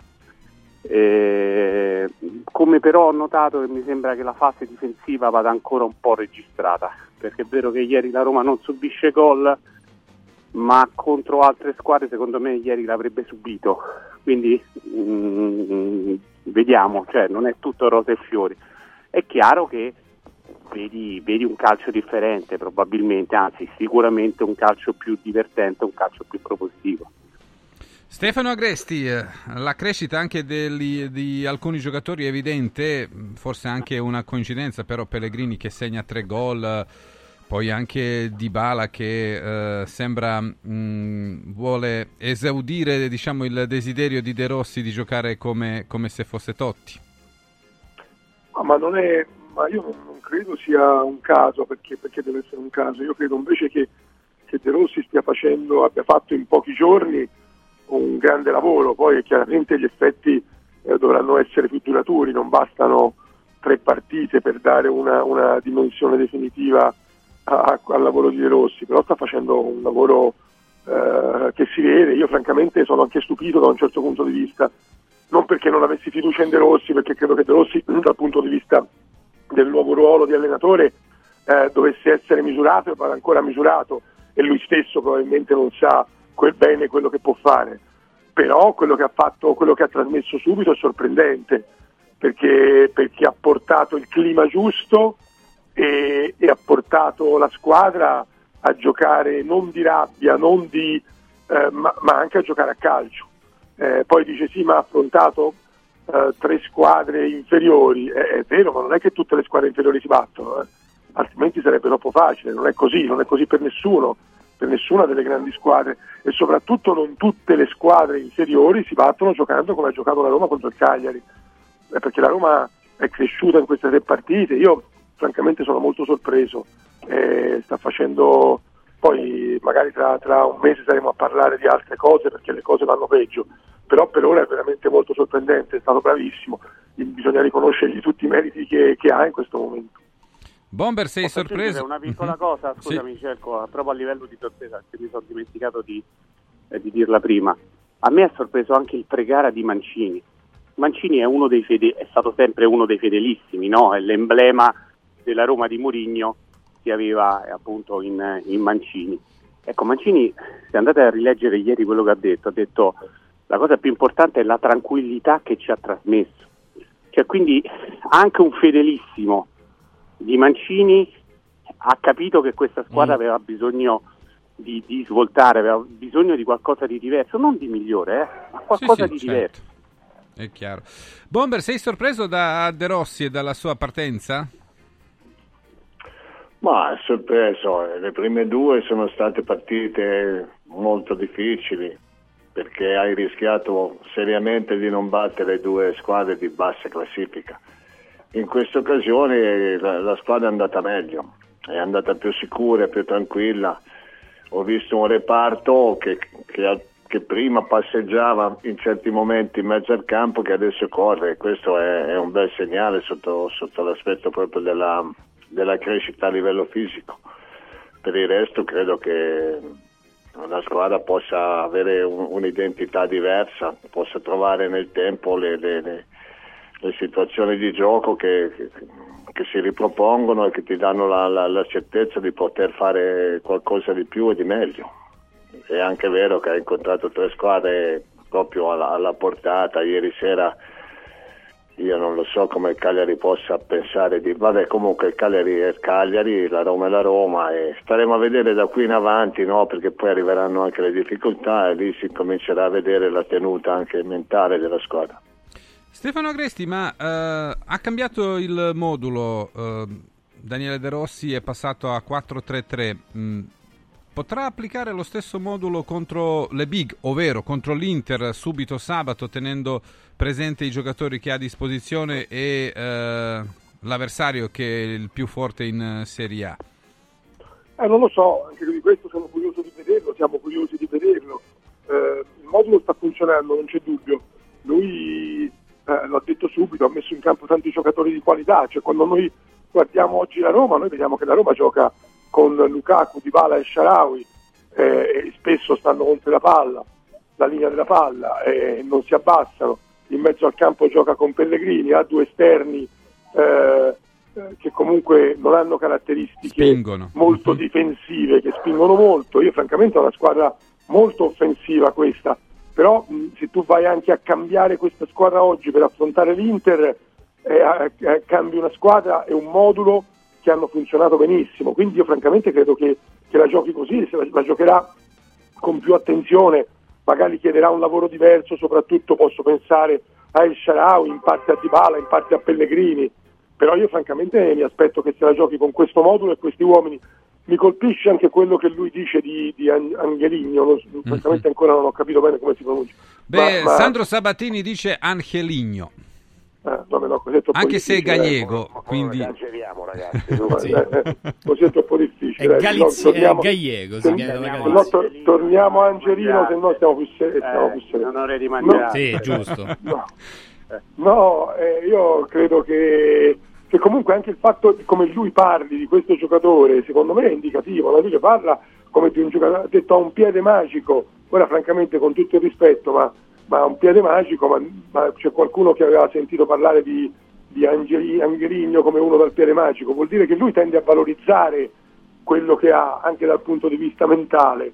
Eh, non voglio fare riferimenti col passato, ma in passato sembrava che non ce ne fosse uno buono, ora sembra che Angeligno abbia il piede magico. Cioè, eh, eh, io credo che i giocatori oggi abbiano più consapevolezza, più, più- più autostima, diciamo così. Dai. E i famosi cross Furio sono arrivati ieri eh, da- dagli esterni perché di solito si criticavano che ci sono tanti, ce ne sono tanti ma non arrivano mai i cross utili. Col passato io li faccio, io li faccio, proprio prendo tutta la responsabilità. Al- non, non parlo del gioco e dei risultati, perché queste tre partite magari le avrebbe vinte anche Mourinho. eh. Parlo di questi atteggiamenti. Cioè passiamo dai miei giocatori in Sobboni a fare un cross, nessuno è capace a fare un cross, a Angelino che c'ha il piede magico. Cioè il piede magico, un giocatore che giocava in Turchia e che non è, è stato pagato 5 milioni. Quindi evidentemente il piede magari ce l'ha si- sicuramente anche buono, quel poco che abbiamo visto sembrerebbe, ma lui lo valorizza, come valorizza El Sharawi che non giocava mai e che adesso è titolare inamovibile. Allora, adesso parliamo già dell'Inter, ma l'Inter non è una partita che la Roma deve vincere, l'Inter è una partita che la Roma deve giocare e vada come vada, su quelle successive che sono importanti. Il modulo, ma guarda Geco che si può fare catenaccio giocando a 4 e si può giocare all'attacco giocando a, 3. tanto è vero che vedi la differenza del 3 che usa Inzaghi e del 3 che ha usato Allegri. Eh, Inzaghi gioca a 3 ma ti attacca in 8. Sì. Eh, quindi non è una questione di modulo. Secondo me De Rossi non lo cambia il modulo, Te giocherà sicuramente una partita più attenta, ma ribadisco, contro l'Inter ci sta a perdere, non, non credo che sarebbe eh, la fine del mondo se la Roma dovesse perdere con l'Inter. L'importante è vedere come l'affronta sta partita. Mhm. Carina, magari non cambia modulo, ma forse interpreti perché alcuni eh, dicono che Bove servirebbe al centrocampo, che magari Pellegrini con eh, Dybala dietro Lukaku sarebbe più logico come la soluzione? Non lo so, io sono certo che se lui avesse a disposizione eh, sia Smalling che Indica probabilmente giocherebbe con, eh, o con Mancini terzino destro o con Dica terzino sinistro. Nel senso farebbe una cosa tipo il 3 e mezzo di, Ma- di- di Spalletti. Vi ricordate quando la Roma aveva Rudiger? Sì. Eh, Quando aveva Rudiger, Rudiger in fase di difensiva la Roma difendeva a 4 con Rudiger a destra e poi quando c'era da impostare impostavano, impostavano a 3. Ecco, in partite come può essere quella contro l'Inter, la Juventus, partite dove vai ad affrontare le, le migliori della Serie A, io quando ci sarà la rosa per intero a disposizione mi aspetto questi accorgimenti. Oggi, oggi non lo so, eh, io sono d'accordo con Stefano, mi sembrerebbe, mi sembrerebbe strano dover cambiare, dover cambiare un modulo che al momento sta, sta- ha regalato soprattutto entusiasmo. E questa è una squadra che finalmente adesso gioca a pallone e quindi tornare, cambiare, boh, non lo so, mi, mi lascerebbe alquanto perplesso. Il fatto di poi spostare Pellegrini dietro le due punte ci può stare, inserisci Bove, cioè, questi sono, sono piccoli accorgimenti. Io penso che molte volte anche noi ci fossilizziamo, no? Sembra quasi che i calciatori in campo siano eh, sulle stecche del biliardino. Eh, non, non è così, perché poi dopo la Roma sì in teoria gioca 4-3-3, ma ieri avete visto, cioè con Dybala puoi dire che la Roma ieri ha giocato 4-3. La Roma giocava 4-3, 2 più Dybala che faceva quello che gli pareva. E quindi non è un 4-3-3, perché poi dopo il Sharawi ieri ha fatto un lavoro di copertura pazzesco. Quindi eh, io penso che, che il- la traccia è questa. Poi può cambiare un calciatore, un, calciatore, un altro può giocare 20 metri più davanti, un altro più indietro, però bene o male io penso che la traccia da seguire sia questa qui. Bomber, Dybala, ieri- Dybala ieri ha giocato come De Ketelar contro la Lazio. eh, Bravissimo, ruolo, bravo. stessa situazione. Eh, se hai fatto il paragone giusto, pure, ha Eh. giocato proprio in, in quella posizione.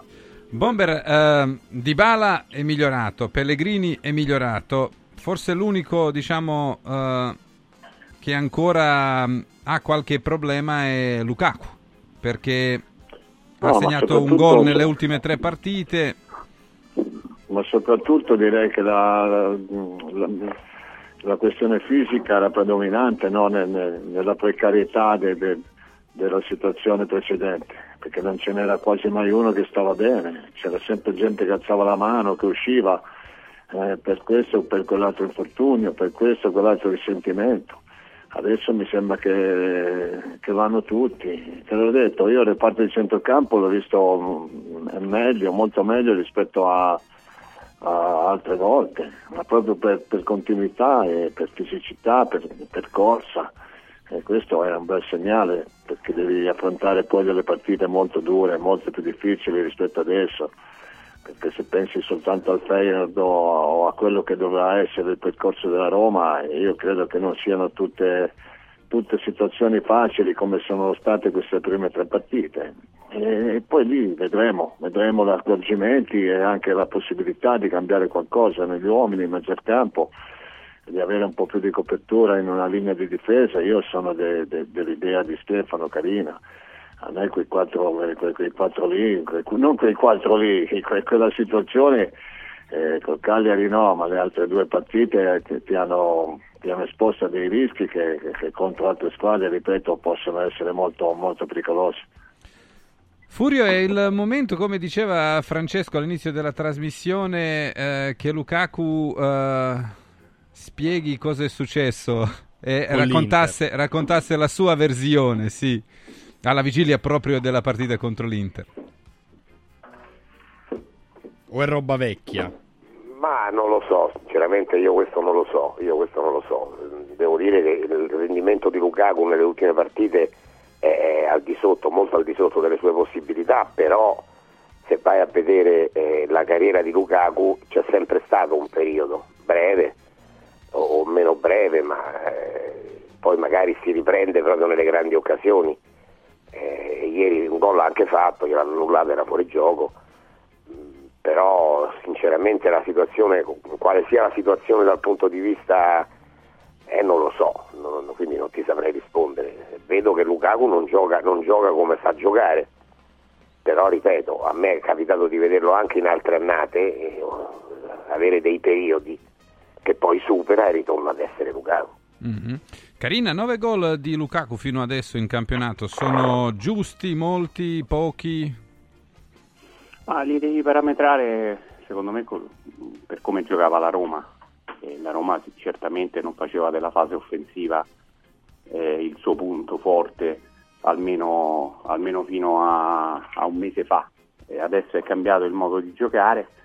E io ieri comunque non l'ho visto male Lukaku, Eh, ha dato vita a questo duello rusticano con, con Mina che tra altre cose a me ha fatto anche una buona impressione. Cioè, mi, mi stupisce il fatto che non è...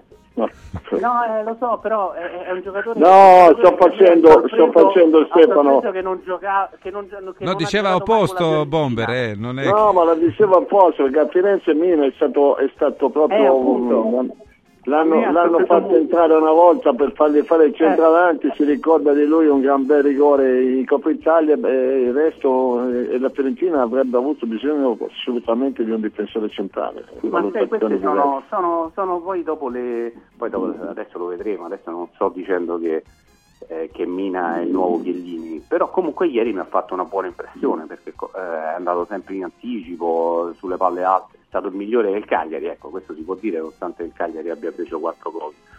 Però tornando a Lukaku, eh, ieri mh, comunque entra nell'azione del primo gol, il velo che fa sul primo gol è molto bello. Eh, e poi è un giocatore che eh, Lukaku spesso e volentieri lo valutiamo se segna o non segna, no? È come, È come tutti gli attaccanti, eh. Sì, ma di- mh, ci sono attaccanti diversi, no? Adesso Francesco che è un, che è un fan di Lautaro Martinez, sa benissimo anche tu, anzi, Eh, chi non lo è? tu- anche, tu, anche tu sei un fan di Lautaro Martinez, mi stavo dimenticando. E- però Lautaro Martinez è quel giocatore che anche se non segna può fare una grande partita. Normalmente attaccanti alla Lukaku, alla Trezeguet, tu li valuti se segnano o non segnano. E poi con, con Mourinho aveva eh, anche un, un compito ben preciso, quello di far salire la squadra. Quant- quante volte abbiamo detto palla a Lukaku, lancione a Lukaku, Lukaku che fa il pivot. Lo, Lo Scalino faceva Hill, anche Conte, a dire la cerca- verità. eh, e cerca di smistare, di smistare il pallone. Nella Roma adesso è diventato il terminale offensivo, cioè adesso non gioca più spalle alla porta, ma gioca guardando la porta. Io penso che sia solamente una questione di tempo e, so- e Mhm. anche di palloni giocabili. Appena ne avrà qualcuno vedrai che, che ri- rinizierà a segnare con continuità. Agresti, la tua? Ma non lo so, mh, nell'ultimo periodo sta faticando molto. Io francamente mi aspettavo che Lukaku eh, si caricasse più sulle spalle la Roma in certi momenti, non soltanto ora, anche nel periodo di Murigno. E invece, soprattutto nelle grandi partite, è mancato quasi sempre. Quindi questo un po' mi ha colpito, mi ha anche stupito. Poi il giocatore chiaramente è un giocatore importantissimo, straordinario, anche se non fa gol, anche se non partecipa molto, però eh, in attacco lo senti, lo senti tanto perché, perché tiene sempre impegnati gli avversari, perché hai sempre la sensazione che ti possa creare qualcosa, perché secondo me i compagni beneficiano comunque del suo lavoro, soprattutto quando giocano in proiezione offensiva come ieri. Per cui eh, ri- rimane un giocatore molto molto importante. Certo eh, qualche gol in più, non come numero, ma, ma diciamo nelle partite che contano, ecco io me lo sarei aspettato. Invece proprio nelle partite contro le grandi squadre, non dico soltanto l'Inter, che, che magari c'è, lì c'era anche una pressione psicologica particolare, ora c'è il ritorno, vediamo, però, però in assoluto eh, nelle partite più, più importanti, nelle quali era più atteso, sono proprio quelle nelle quali lui è venuto meno. E questo, e questo un po' mi ha stupito e Mhm. credo che lì ci debba essere da parte sua un cambiamento di passo. Bomber, chiudiamo con te il capitolo dedicato alla Roma. Eh, secondo te ehm, cosa si può eh, migliorare per quanto riguarda, certo non la partita contro il Cagliari, hai segnato 4 gol, potevi segnare altri 3 o 4, ma eh, non giocherà sempre la Roma contro una squadra come il Cagliari, che era forse troppo arrende- arrendevole ieri sera. Sì, però eh, quello che dicevamo prima giusto, no? le tre squadre, eh, le tre partite eh, dopo l'esonero di Mourinho sembrano arrivate eh, proprio a puntino, sembra che il quadro era già predisposto, però poi dopo le devi vincere e devi vincere le gare. Io sono d'accordo sul fatto che comunque questo giovane allenatore ha portato un- un- un'idea di gioco e ha dato un po' di entusiasmo, di, di voglia di esserci e di partecipare a una festa come, come sono state le ultime partite. Eh, cosa ci vuole? Adesso bisogna stare tranquilli e aspettare di vedere l'evoluzione di questa situazione che può passare anche attraverso delle sconfitte. L'importante è che ci sia, che ci sia la voglia di, di- di- di esserci e la consapevolezza delle difficoltà che, che- che- dovrei andare a, a trovare nel, nel- nel proseguo del campionato e poi trovare il modo di, di- di- di non avere que- tutti quegli intoppi a livello fisico che, che ha caratterizzato praticamente le, le ultime due stagioni della Roma. Eh sì, nelle- ne- nella prossima partita sabato alle 18 c'è l'Inter, vediamo se poi la Roma l'affronterà in un, in un modo diverso. Andremo anche su, eh, sulla Lazio, su questo confronto evidentemente che, che c'è stato a Formello, uno dei tanti in realtà di questa stagione, perché non è, non è la prima volta. Eh, prima però fatemi ricordare alcune cose. La prima è che c'è la possibilità ancora, eh, grazie a Confartigianato Roma, di rendere eh, le imprese a prova di ambiente, ma anche di capire se ci sono delle possibilità a livello di, di fondi, di creazione, di start-up. Insomma, Confartigianato fa tante cose e le fa in collaborazione con Radio Radio per tutti gli imprenditori e per tutte le persone magari che hanno delle idee. Dove c'è impresa c'è Confartigianato, ecco perché c'è la mail come primo, diciamo come primo messaggio di, di conoscenza che è radio radio chiocciola confartigianatoroma.it radio radio chiocciola confartigianatoroma.it per le imprese per gli imprenditori per eh, i lavoratori che magari si vogliono formare in un certo modo. Radio radio chiocciola confartigianatoroma.it perché dove c'è impresa c'è Confartigianato dove ci sono i viaggi invece c'è Radio Radio Viaggi perché anche in questo periodo si può pensare a, a capire se ci sono delle possibilità sia per quanto riguarda la settimana bianca per esempio oppure per quanto riguarda tutti quelli che sono i weekend volo più hotel oppure i tour i viaggi di nozze per chi magari si sta per sposare. Qualunque sia la vostra destinazione sappiate che Radio Radio Viaggi può realizzarci su misura un viaggio in Italia in Europa nel mondo. Da da Dubai fino al tour dell'America, passando per le Maldive, dove volete voi. RadioRadioViaggi.it se volete sede fisica in via Appia Nuova 308C, ma adesso è già aperta come sede 06 70 30 48 63 06 70 30 48 63 radioradioviaggi.it proprio per aiutarci perché il fai da te è anche interessante però se ci sono dei professionisti dietro di noi credo sia un, un fattore anche di sicurezza. Radioradioviaggi.it chiudo questo momento ricordando invece che per chi sta cercando lavoro o se avete un'attività un'azienda che ricerca personale tutto questo si può convogliare in Valori SPA valorispa.it sia per le aziende che per i professionisti, chi vuole cambiare lavoro, chi si vuole formare, chi vuole cercare lavoro, può inviare il proprio curriculum vitae all'interno della piattaforma di Valori, valorispa.it che fa da sinergia proprio tra il lavoratore e l'azienda che cerca un determinato tipo di profilo. Quindi si può inviare il curriculum all'interno appunto del portale eh, online valorispa.it oppure recandosi in, in una delle sedi fisiche che ha Valori SPA sparse in tutta Italia. valorispa.it proprio per entrare da azienda o da professionista nel mondo del lavoro. Tra poco parleremo, ritorneremo a parlare della Lazio, della, eh, dell'Inter che affronterà la Roma e delle altre cose, mentre il Bari prende il nuovo allenatore, non è Cannavaro, non è Longo, ma è Beppe Iachini con un anno e mezzo di contratto. A tra poco. Radio Radio I colori e i simboli che ci fanno battere il cuore, le emozioni che ci uniscono, la storia di una grande squadra.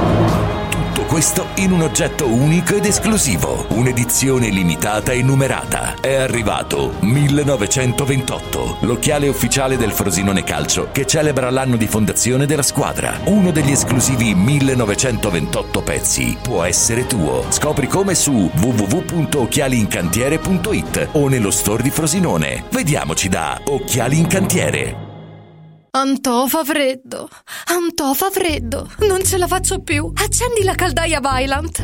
Ecco fatto, amore. L'ho accesa. Mmm, Antò fa caldo. Pochi giorni fa con la Calor Plus ho installato una caldaia a condensazione della Vylant con sole 12 rate da 95 euro e mi hanno anche regalato 7 anni di garanzia. Eh, con questa caldaia mi sto togliendo tante soddisfazioni. Fallo anche tu con la Calor Plus. Chiama subito lo 06 86 21 3671.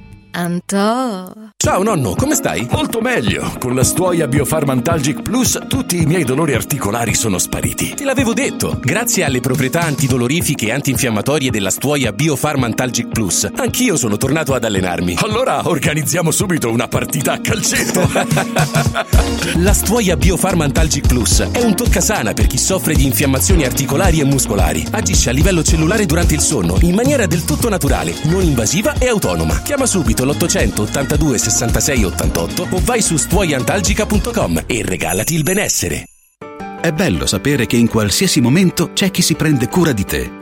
Villa Mafalda c'è sempre. Per la salute della mia famiglia mi affido a Villa Mafalda, dove è possibile eseguire tutte le prestazioni mediche di cui abbiamo bisogno 24 ore su 24, dalle visite con i migliori specialisti agli esami diagnostici fino alla chirurgia. Villa Mafalda, la tua clinica privata polispecialistica nel cuore di Roma. Villa Mafalda è in via Monte delle Gioie 5. Info e prenotazioni su villamafalda.com. Convenzionata con le maggiori compagnie assicurative. Una speciale convenzione è riservata agli ascoltatori Radio Radio.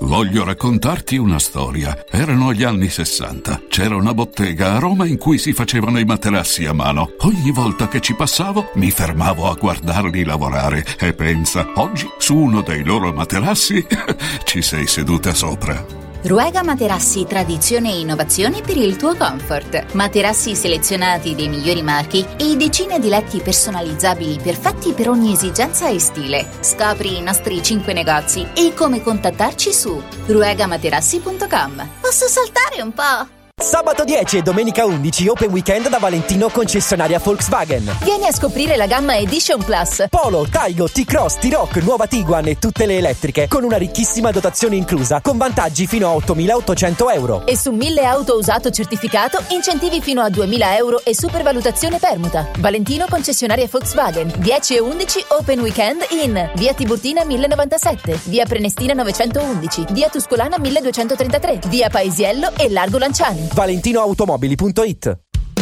Coraggio e innovazione. Questi gli ingredienti alla base del successo della Quadrifoglio Immobiliare. Una realtà unica per know-how e varietà di proposte che assiste e accompagna il cliente in tutte le fasi della compravendita fino al rogito notarile. Un network di agenzie che copre Roma, Ostia e Viterbo, dove ad accogliervi ci saranno i nostri collaboratori cresciuti e formati dal mondo quadrifoglio. Quadrifoglio Immobiliare, da 30 anni con voi. Una soluzione per tutti. La soluzione fortunata. Radio Radio Mattino Sport e News è immediatamente disponibile on demand. Puoi riascoltarlo tutti i giorni a tutte le ore dalla fine della trasmissione. Cerca Radio Radio Mattino Sport e News sul podcast di Radio Radio. radioradio.it slash podcast. Radio Radio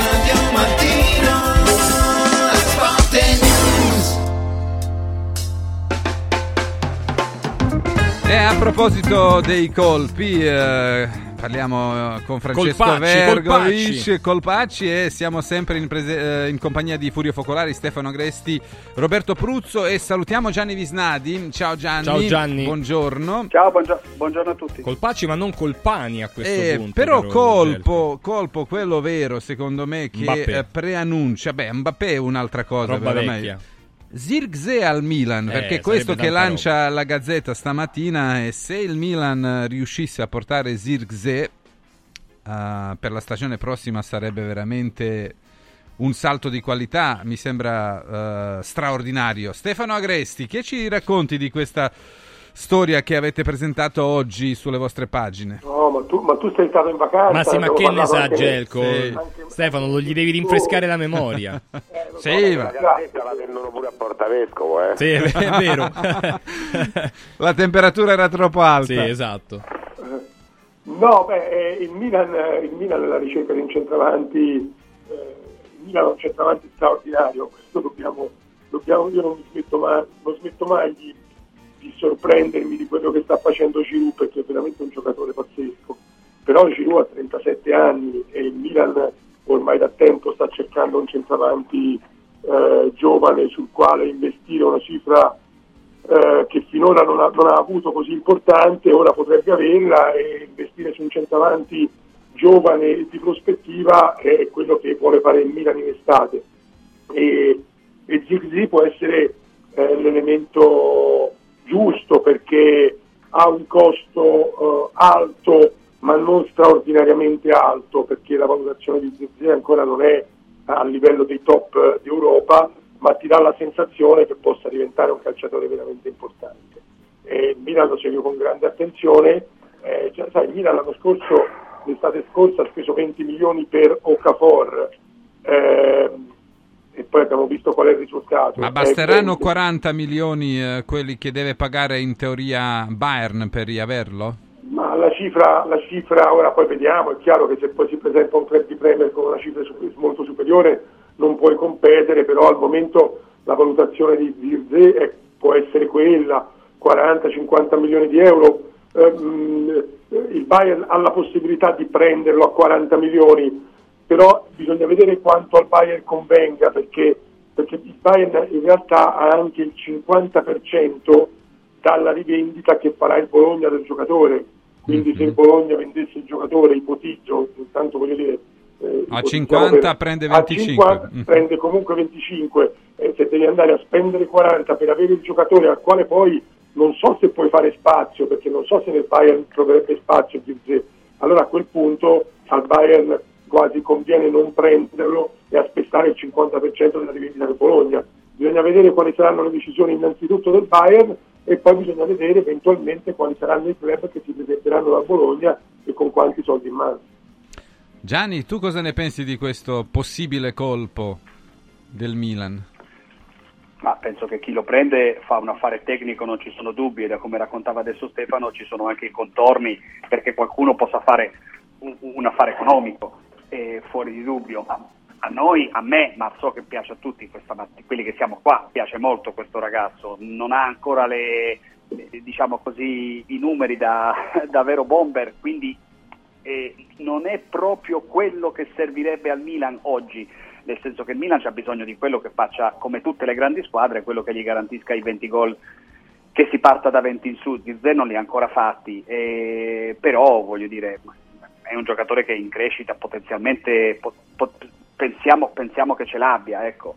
eh, mi sembra, mi sembra mh, sarebbe un bel colpo ecco, così non, non, non sono sorpreso che il Milan decida di, di investire. Eh, in fin dei conti quest'anno 30 milioni per eh, Ciucueze, 20 milioni per Musai, centravanti ci veniva fuori anche quest'anno, se non Zirze un altro, hanno fatto altre scelte e poi, poi ciascuno delle sue scelte può, può, pre, prende atto, evidentemente ne faranno, ne faranno di diverse, è chiaro che lo dovranno prendere i centravanti, cioè come dicevamo l'estate scorsa, non, Milan non doveva prendere il vice Giroud, doveva prendere il Giroud. Adesso Giroud l'anno prossimo se rinnova eh, fare, 38 anni Altafini, sì. diventa Altafini, ecco, diventa Altafini degli anni 70, dei primi anni 70. Bomber sono stati bravi anche eh, Giovanni Sartori eh, eh, che ha preso Zirze e poi anche Tiago Motta che eh lo beh. ha fatto crescere. Ah, non c'è dubbio, no. Non c'è dubbio proprio perché poi dopo il campionato italiano ti riserva anche delle, delle difficoltà, no? Ma non perché siano fenomeni, ma perché tatticamente e quant'altro.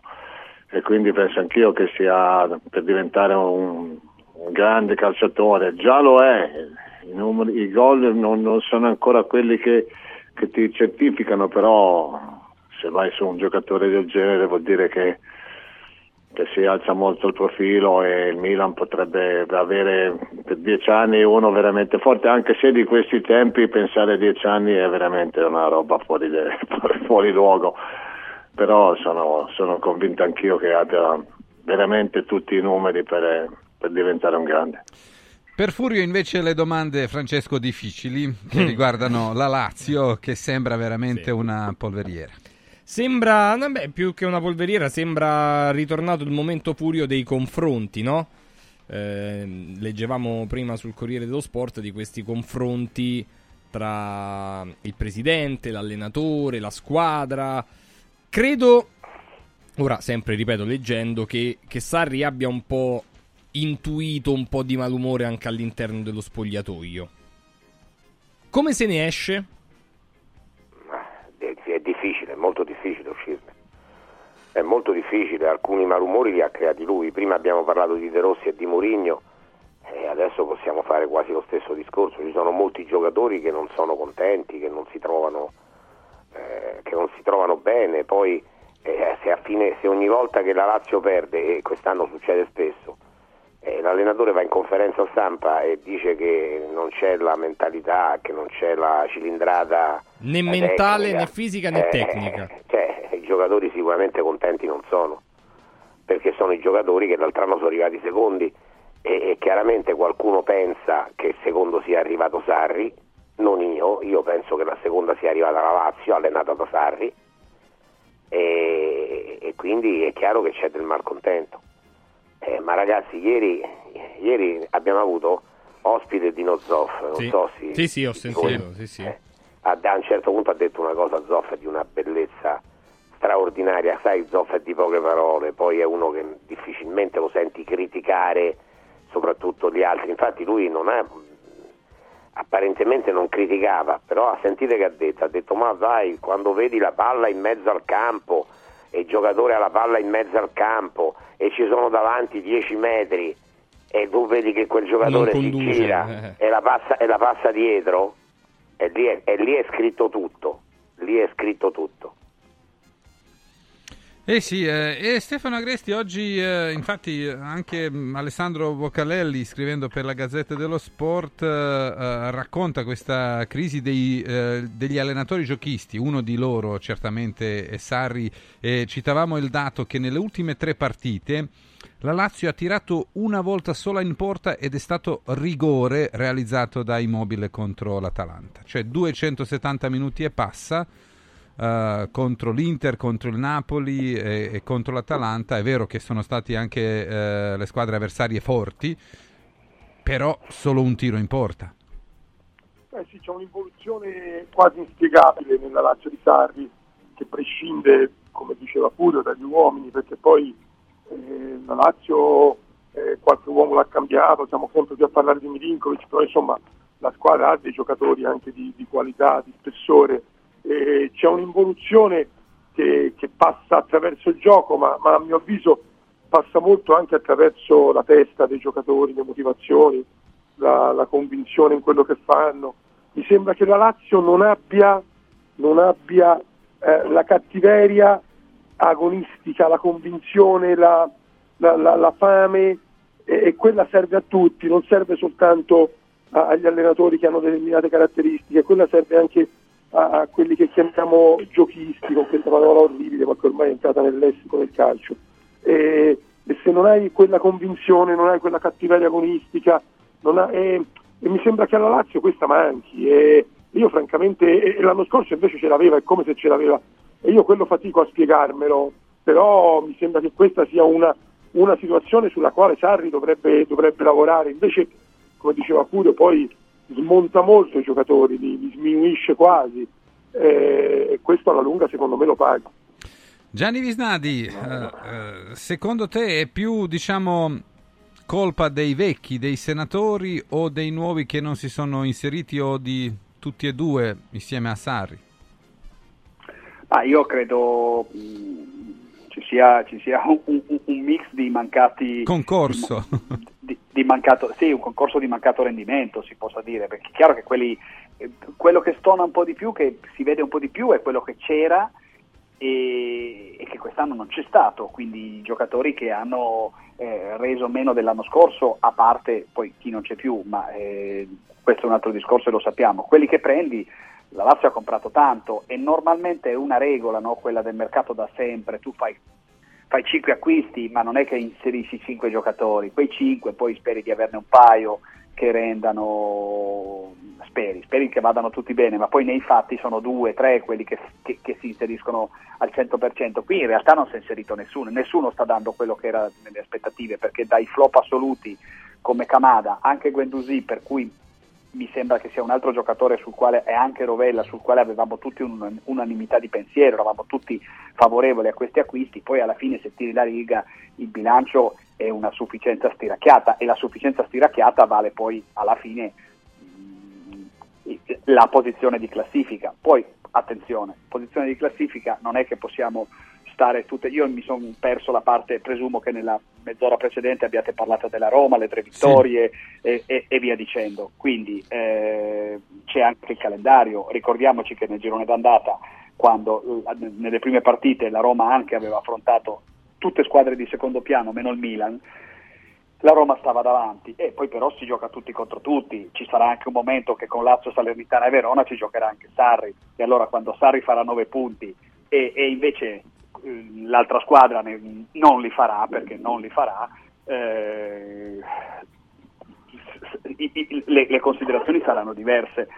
Sia chiaro, resta negativa la stagione della Lazio, il campionato della Lazio, perché comunque la Lazio il suo ottavo di finale di Champions League se lo fa, cioè resta negativa, resta al di sotto delle aspettative, però poi... Eh, cioè, Gianni, però perdonami, noi non stiamo discutendo la classifica, i risultati che, che comunque eh, però guardi la classifica stiamo discu- brutta, ma no? stiamo discutendo il gioco il gioco. La Lazio non gioca a calcio.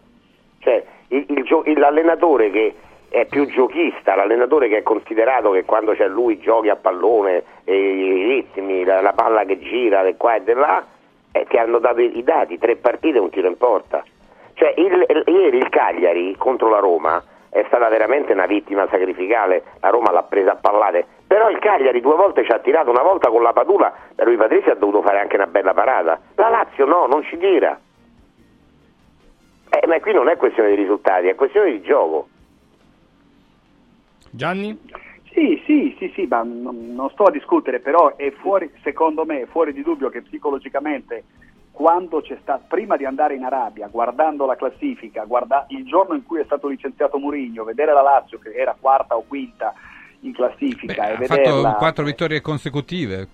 Eh, Sì. sì, ma perché, ma perché dipende anche sempre contro chi giochi, cioè non è Certo, un fattore così secondario. Poi è chiaro che eh, ma la Lazio sta giocando male, soprattutto la Lazio non tira in porta, soprattutto la Lazio sta facendo fatica a fare gol dall'inizio dell'anno, perché quello che li ha sempre fatti negli ultimi dieci anni e quest'anno va così, quello che hanno preso al posto suo mh, va così pure lui. E quindi alla fine diventa anche una conseguenza. Poi non è che con questo dico che Sarri non abbia delle responsabilità, ce l'ha le responsabilità. Gli allenatori siamo bravi a dargli meriti, dobbiamo anche dargli, da- anche dargli delle colpe. Credo che al di là di quello che dice, come lo dice e quello è sempre discutibile, io penso che Sarri sia nella vicenda il meno colpevole. Pruzzo, Sari si è stufato un po' secondo te? Eh, ma guarda, questo è tema di dibattito anche a Firenze, per dire no, sul perché e per come la Fiorentina sta attraversando un momento di così grande difficoltà, sia de- sul piano dei risultati e anche su quello de- del gioco. Eh, è difficile dare una risposta, io non credo che, che una squadra possa avere la crisi di rigetto a metà stagione, credo piuttosto che ci siano delle difficoltà pratiche, proprio pratiche, soprattutto di calciatori che rispetto all'anno scorso io non ti so dire quale sia il motivo, eh, non, non- non c'è un- una sicurezza in questo senso, eh, che stiano andando troppo al di sotto di quello che, che è stato lo standard dell'anno scorso, che poi ci possano essere dei problemi all'interno, che ci possano essere degli scontenti, che qualcheduno non, non regga più il ritmo Sari, questo è, è possibile, però è possibile altresì che, che l'Atalanta sia stata superiore per una domenica in tutto e per tutto e che la prossima partita la Lazio ritorni a esprimere un calcio che sia più vicino all'idea dell'allenatore. Io su questo ho pochi dubbi. E l'ultima domanda che volevo farvi eh, riguarda tu, invece... Cerco, però tu Sì. Cerco, poni la domanda in un modo strano, no? perché tu dici Sarri si è stufato, ma, eh, ma i presidenti non si stufano mai degli allenatori. Ma eh, che vuol dire Sarri? No, se Cioè, Sari, se eh, Sari perché- dice no, chi perché- ce l'ha con me vada dallo Tito a parlare, No, perché anche Mourinho, che- ci deve, anche Mourinho ci deve essere. Anche Mourinho dice: Ma Mourinho si è stufato. No, è invece Fredkin che si è stufato di Mourinho. Eh, perché beh, beh, cioè, io uh, la voglio guardare dall'altra parte perché sembra Sì. che gli allenatori, gli allenatori abbiano i meriti, abbiano le cose, abbiano il diritto di lamentarsi se i calciatori giocano, è come se fosse sempre colpa dei calciatori. Se vincono una partita è sempre merito loro, se la perdono è sempre colpa dei calciatori, alcuni allenatori questi, eh, non tutti per la verità, soprattutto a e poi si devono così. pure Eh, a Roma eh, sì, eh, esatto, sì. e poi si devono pure Mu stufare. e Mau, No, ma Mu come- e Mau. ma scusa, Mu e ma- Mau, ma- sì. ma Stefano, si io è ti stufato, dico sai? una cosa. Come? Sì, ma hai ragione Stefano, ieri però, al di là del fatto che dopo la partita, eh, Gerco tu adesso ritornerai, ma abbiamo fatto la botta calda, è, stata- è stato un continuo, prima contro Lotito e poi contro Sarri. Ma ieri a Formello ci sono stati gli striscioni contro Sì. Sarri, contro Sarri. Tu dici che Sarri si è stufato, la verità è che sono stufati i tifosi. I- quello che dice, io quello che sostengo, eh, e sono molto in contrapposizione con Gianni questa volta, eh, no- non parlo dei risultati, parlo del gioco. Le quattro partite che Sarri ha vinto, cioè io me le ricordo tutte. Eh, la Lazio ha giocato male anche quelle, le ha vinte perché giocava contro le squadre deboli, ma deboli deboli è riuscita a vincerle col Frosinone a un certo punto sembrava che fosse e invece poi è riuscita a ribaltare con una, con una pro- prodezza del Empoli, che- Frosinone, Udinese e, e Roma e Lecce anche.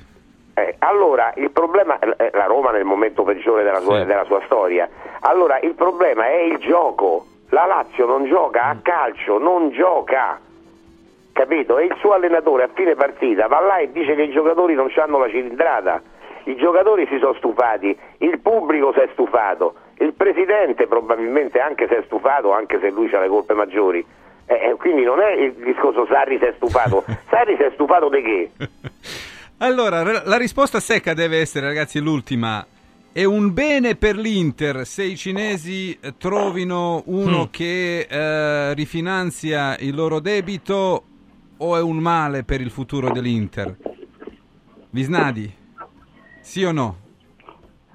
Beh, no, per il futuro dell'Inter, eh, cioè, l'ideale sarebbe che riuscisse a vendere a qualcuno più, più- più capiente, che abbia voglia di, di allargare, allargare il progetto. Credo che adesso l'Inter, voglio dire, sta facendo delle cose importanti, ma le sta facendo in un'economia eh, che, che sicuramente mh, no, l'ideale, l'ideale sarebbe quello. Poi Quello, bene. il mondo ideale non esiste. Mhm.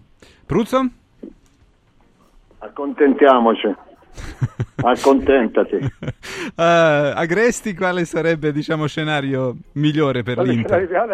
Lo scenario ideale, ha ragione Gianni, sarebbe, sarebbe l'arrivo di un, di un eh, proprietario più ricco, con maggior, più ricco è difficile, ma con maggiore disponibilità di spesa rispetto a Zang, eh, che investa molto denaro sull'Inter. Diciamo che mh, però se deve andare a rischiare non si sa con, con quale proprietario, con quale fondo, eccetera, se non altro Zang ha una struttura societaria che gli permette di, di essere Sì, molto sì. competitivo anche con queste difficoltà economiche. Furio? C'è un proverbio che dice chi lascia la via vecchia per la nuova eh, sa quel che lascia e non quello che trova, eh, quindi è tutto da vedere. Grazie ragazzi, buona giornata a tutti e quattro. Grazie, grazie, grazie. Tra l'altro, ecco, in questi giorni ci saranno anche probabilmente delle novità. È cambiato lo sponsor della, della Lega Serie A. Insomma, vediamo, ci sono delle cose da monitorare. Grazie Gelco. Ciao Franchi. Un saluto a tutti. Borgonovo Vergovic e poi tutto il resto del palinsesto. Ciao. Radio